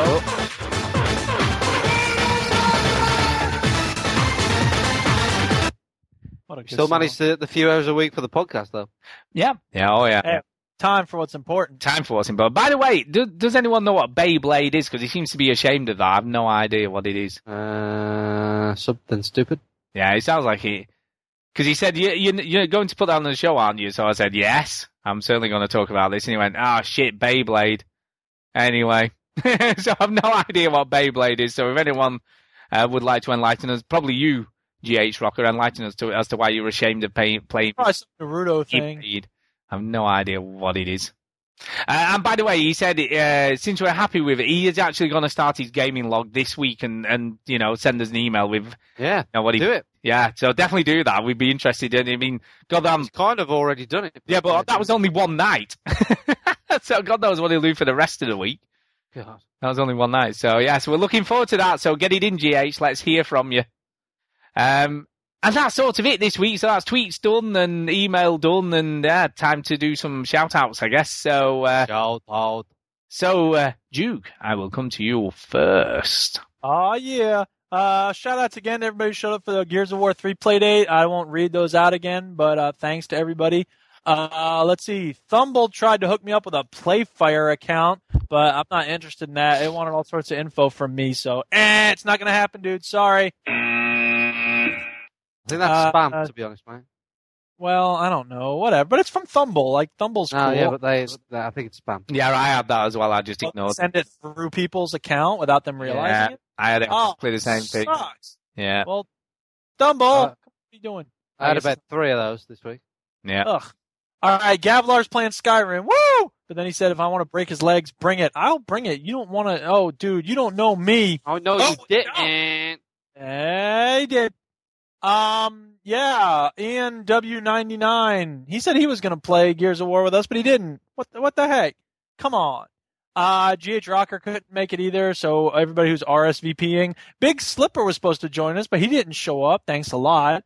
Uh, Knife Party. Uh, his daughter, uh, I thought he was coming into the game, but then it turns out his daughter just turned on the console. So that was pretty funny. Uh, and Stickman dropped by for a minute. He could only stay for a little bit, but he couldn't stay longer. So thanks for coming by, everybody who played. And, um, what else? I thought I had some others. Hang on a second. Let me look. No, I guess not. I'll tell you what. I'll tell you what though. You want GH Rocker on your team. He is he is a beast at that game. I believe that. Yeah, he's Uh, very good. Phil Olson blogged about my story, Agoraphobia. So cheers to him. Thanks No, for still that. haven't- Still haven't read that. Eh, it's not very good. That's funny. Uh, Yeah, and uh, I don't know. Everybody gave me feedback on that. It was very nice of people. I appreciate the positive response. And yeah, that's it. I'm done. Chinny, you're next. Yeah, Chinny, go. Go, go. Go, go, go. Uh, you know what I mean? Uh, yeah, that is my shout out. I'll shout out to, um, you know, and the, uh, the other guy. Brilliant. A three bedroom bisexual house Oh, share in good. Walthamstow. Is that What do want? correct? What do you want? Uh, I'll shout it to uh, a guy called Phil Law, who um, always gives me the excuse. I haven't got time, man. I haven't got time to play games. I was like, bollocks, Phil. Is he Welsh? Uh, no, he's uh, he's Geordie, right? uh, uh, uh, bollocks, Phil. You, you, you do all right, Phil. You do all right. Come on. Um, and uh, he was on the first act of Gears of War on Friday, and by Sunday he sent me a tweet saying, "Uh, "I've just done the submarine bit, like now I'm doing the underground." I was like, "Bloody hell, you blitzed that game over the weekend." So yeah, yeah I'll give him a shout out because he's been blitzing Gears of War. He's like, "I can't believe that certain someone come to a very unfortunate um, conclusion." So uh, he was a bit, yeah, it was cool. So I'll give him a shout out. Excellent. Well, I'll, I'll give a shout out to all the listeners. So thanks for listening, everybody. You know, it's cool that everyone listens in. And we have four new iTunes reviews in one week, which I think is the most we've ever had. iTunes, Four, iTunes four in a week. Four in a week, which is loads, really. It's more And- than three. It is more than three. And the first one's from Hell Hell World Cop. Hell World Cop. And I'm assuming this is a he. Could be a she. I don't know. I assume it's a he. And Oh, he, police officers or male? yeah. And uh, well, especially refer themselves as Hell World Cop. I don't know. Racist. But anyway, five stars. He says, give it a chance and it'll grow on you. It'll grow on you. So he says, now this is interesting in light of tonight's show. He says, I only started listening to VG a couple of weeks ago and I have to admit, while I found it good to listen to, the constant music soundbites irritated me at first. Though I am a very veteran gamer and most things irritate me at this age. Then there was an epiphany. In one podcast, Duke quoted both Monty Python and the Holy Grail and Fawlty Towers. Uh-huh. So well done to you, Duke. You see, you did it for him. That was it. Oh, yeah. And then he says, that was it. I knew I was amongst friends then, and even the music soundbites don't irritate as much. In fact, I've come to quite like them. Give these guys a chance, and I'm sure they'll grow on you, but not in a horrible way like a hairy wart. So, uh, there you go. Thank you for that. It's cool. Uh, then we had Gracie's dad, five stars, who says, excellent potty, Duke rules. So that's two for you, Duke. Duke rules. I can't do Jimmy Cagney! Please try. I'm gonna get you. Shut up! Yeah, what? Who's this then? Strike you, And then we had Essel Hatch, who says, Triple A, five stars. I've been subscribing to this podcast for almost a year, and I love it. It's fun, current, slightly anarchic, and a bit like listening to the three of your mates chatting and bantering about video games. Uh, Come on. Presenters Stu, Chinny, and Duke all have different tastes and views, so there is usually something for fans of all genres. Above all, the reviews are honest, intelligent, and human. My opinion about this review is that it's good. They also regularly post on Twitter and Facebook and have a website with an active forum, all of which are worth checking out too if you like the podcast. So And a thank YouTube you. channel. And a YouTube And channel. the YouTube channel, yeah, that that gets updated occasionally. that Yeah. somebody works very hard on. Yes. Yeah. And we have sophisticated discussions. And the final one is from Ordrekkz. Uh, says, loving it long time. Five stars. He says, these guys have an amazing dynamic of ripping into each other with the best of intentions. You're right. Who cares? Loads of samples that make me laugh a lot. My days at work go faster and funnier, plus many tips on great games with balanced, unsponsored gaming reviews garnished with more than a healthy dose of banter. Uh, three, uh, 360 tag Ordrekkz, which is O R D R E K K Z, and the Steam is exactly the same. So if you want to send him a message or a friend request, there you go. There's his tag, live on air, done, ish. Uh, and that's about it for me. So that's me done, done. Right. Woof. That's it. That's it, everybody done. That's it. Done. That's Show the end done. of the show, folks. It. Show's done. Thanks for listening. Yeah, thank you. Bye. Jamais fool. Something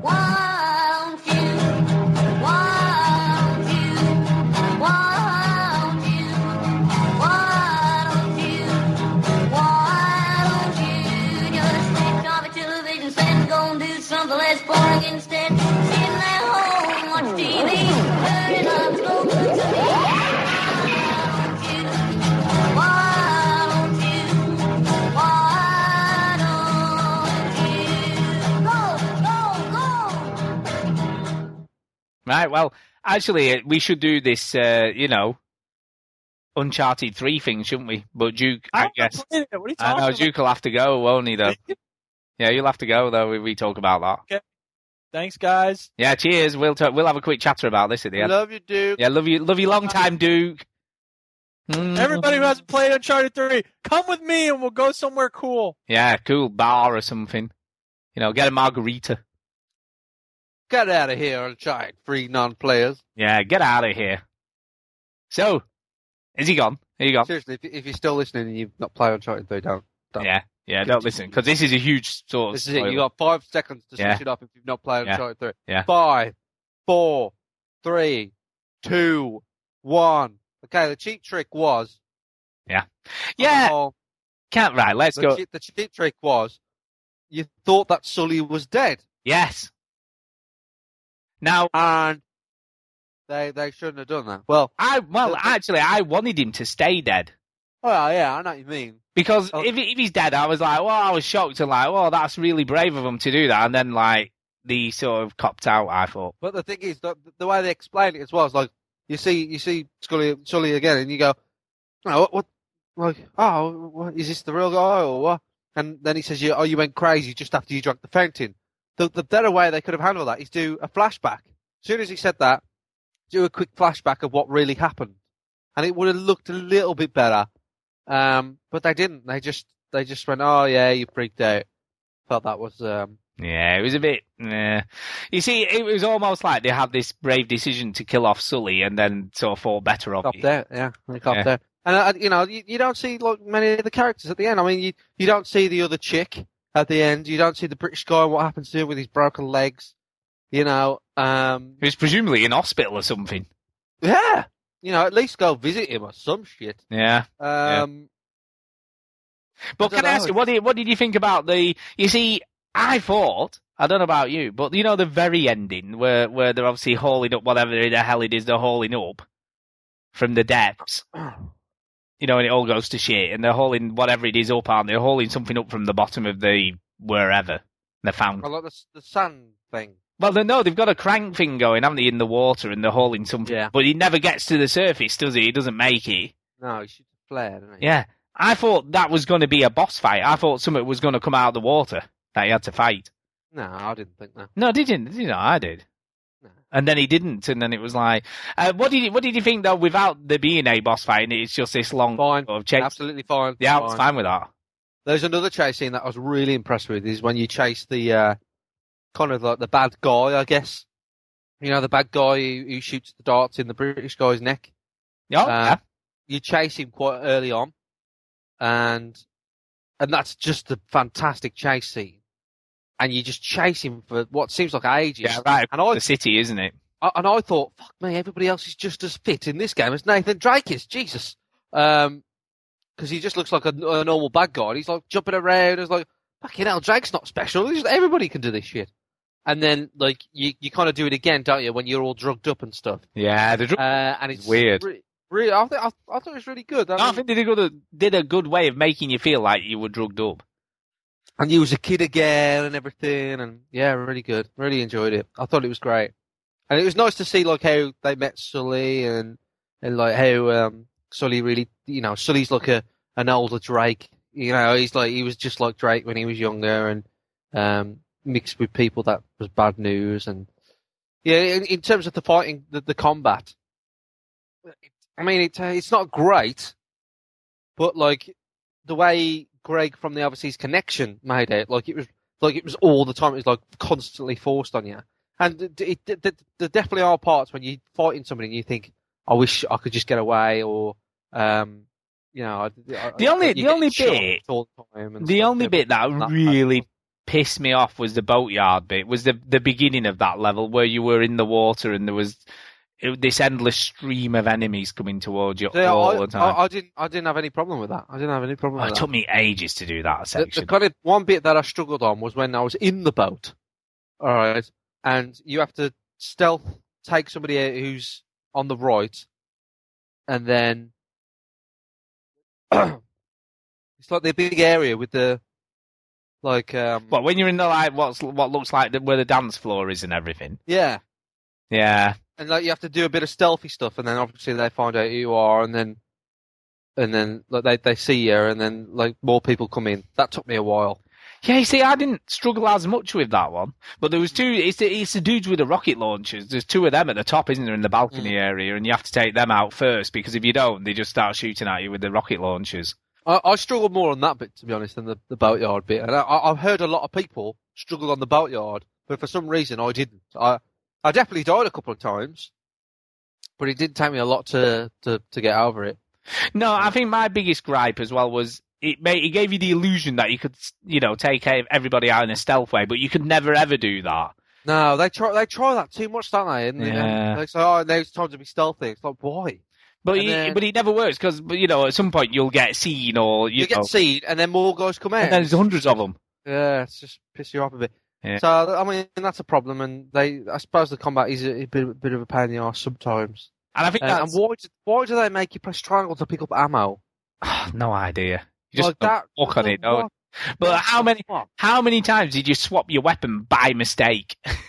it's like Absolutely, pick yeah, absolutely. weapon, and you're like, no, I- I just wanted that. like- like, like my, my like, there's like three people shooting me, and like Drake is just like picking up weapons on the Yeah. floor, just like oh, Yeah.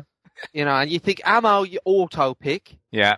weapons you select. It's not, Correct. It's not hard. Yeah, I mean, but they are. I mean, I mean, let's be honest, they are minor gripes on a But great. you think with the ammo, right? I mean, a lot of games do that fine. Like pick up ammo. Loads of games do that. Yeah. Why doesn't Why doesn't Uncharted do it? I don't know. It's, So odd. it's a weird thing. Um, the other thing that we should just quickly mention, I know we're running on a little bit here, but how good is the opening to that game? The opening section, you know, with the fist fight in the bar and everything. It's, It's okay. Yeah, I it's okay. I like that. I thought it was very cool. I thought it, I think it is good. It is good. Um, yeah, I, I enjoyed that. I mean, the, definitely the standout parts for me is, yeah, the, the opening is is a good opener, and you know, it's obviously to to introduce you to the kind of more sophisticated combat system they have now. Um, yeah, that's a good opener. Definitely the boat is a standout for me. Uh, the chase scene um, is great, and uh, kind of like um, some of the puzzles was pretty good as well. Like I thought the the, the ones where you you got that kind of like big square board on the wall, and you have to do things with that. and, Yeah, that was cool. uh, the the ones with the sh- with the shadow, you know, the one with the shadow, and you you had to kind of like get the picture of a guy stabbing the other guy and line it up. yes, that was. I like that. Really clever stuff, and it didn't take me long to do, so it wasn't too difficult. That it's like frustrating, but it was difficult enough to be like, ah, that's interesting. Like, you know, it's, it's quite fun. To Well, how find. stupid is that section? Because that's the section at the end, right, where you stumble across it in this huge, massive city by mistake. You know, you happen to hide in that room, and that's where it is. Yeah, that's fine. I And then, well, then you get to the end, and all these guys are waiting for you. It's like, well, if you, you know, you only stumbled on it by accident, how the hell did they find it? You know? yeah, well, it's one of them, innit? yeah, it had some stupid moments like that, but I mean, again, overall, it's a, it's a fantastic game, isn't it? So. I mean, I knew I was going to fight in that bit because there's so much cover around. Oh, for sure. Like, no, no, I was like, absolutely. man, I'm so good at fighting here when I come back. you are. But they could have, you know, there was no real explanation as to how they found you there. Because obviously, you, you know, they don't know where this secret place is, you know, which you presumably. They just follow. I just presumed. I know it's stupid, but I presume they're just kind of following me. You know, and every now and again Uh, they send a wave of guys or something. Maybe, who knows? But that's again, that's the video game part of it? It's The it? video game That's- logic. Uh, but that we we we better go, aren't we? Because otherwise we're going Yeah. running on a little bit. So uh, yeah, Pretty good game though. Pretty good game. I enjoyed it. so so let us know anyone who's sort of you know been playing. You know, send us a message. Let us know what you thought about you know the cop out with Sully. We can't obviously discuss it on Oh. the show. By the way, yeah, another standout part is the desert. I loved the desert. Yeah, so, so I, the only problem was that he didn't seem. He seemed a little bit too fit Like when Yeah. you know, like I mean, he's got two days without drinking any water, and then when there's, the, I mean, he he pokes his head through and he sees a guy drinking water, and they all pause, and then you start a fight. That's fine, but after that, there should have been at least one cutscene where he just grabs like a flask from one of the guys and goes, "Oh, water, water, water," and then carried on, you know, or at least like change his animations in that in that section. You know, sometimes they change the animations of Drake in certain like sections or something. Um, in that one, at least try like make him more tired, like make him fall It over. was pretty more. healthy for a dude who'd been stumbling through the desert. It would be good if it like for that section he just couldn't really focus properly, or you know, Yeah, like that- he was drunk or something. yeah, he's like he's drunk and he can't walk properly, and there's not too many enemies that that it gets frustrating, and then you take a couple out, and then he drinks some water, and then he's fine. That would have been better, but the the whole desert scene is just brilliant, and it's so the whole game's well paced, and you know the the good come the, the, exciting bits come exactly when you when you expect them to, and it, it's great. That, that desert scene just I was like, man, this, you know, is this a cutscene? And it's like the mirage, and then and you see Sully, and ah, brilliant. I absolutely love that. I think the game overall is one of the standout games of last year. Re- Yeah. Regardless of the small issues we had with it, it's Yeah. still a brilliant game. So I mean, like people saying like oh, Uncharted Two is like the better one, and I, I think it is because it was first. Obviously, it was before three, obviously, but I, you know, I still think it's like up there. You know, three is is definitely there's not a lot in in between them. no, to be no, there isn't. No, There isn't. The way I was uh, understood it, like people was like, oh, it's not as good, like the shooting. mecha-" I was like, it's fine. Like, Did you have any problems with the shooting? I didn't. I didn't no, have no, any not issues. at all. Like, Yeah. I didn't really bother me at all. No, I don't know. And you didn't switch it to the traditional I- thing. No, I didn't. I wouldn't know how to. I No. just carried on. I, I I didn't even realise there was an issue till I read it on somewhere. I was like, oh, Yeah. it seemed fine to me. I remember the first couple of times, like first few levels or something, it, took- it took a bit of getting used to. It seems a bit slower than normal third-person shooters, but I didn't, I didn't like, oh, this is like, oh, this is it now. Put this game down. Yeah. I, it didn't bother me enough to try and try and look for that option. I knew there was an option there, but I didn't even think about it. I just just carried on. Yeah, no, I didn't. I, it was weird. I never had any issues at all with it. I didn't remember thinking, you know, the fighting stuff was a bit stupid and all that. A little bit, but But you know, again, it wasn't like you say. If you if you got a few shots on them, it wasn't that m- as much as it sort of you'd think it was. It was a little bit, but Yeah. it wasn't. It wasn't tough. It's good when you when you get you know you're tortured and you you break out and then you got all these hammers on the counters and you smash everybody's face in and things like that. You know you use like the, the bits of environment to smash their face in. That was Yeah, it was kind of cool. It's, It's a good game. It's a good game. It's a good game. There you go. That's all right. You heard not, it here.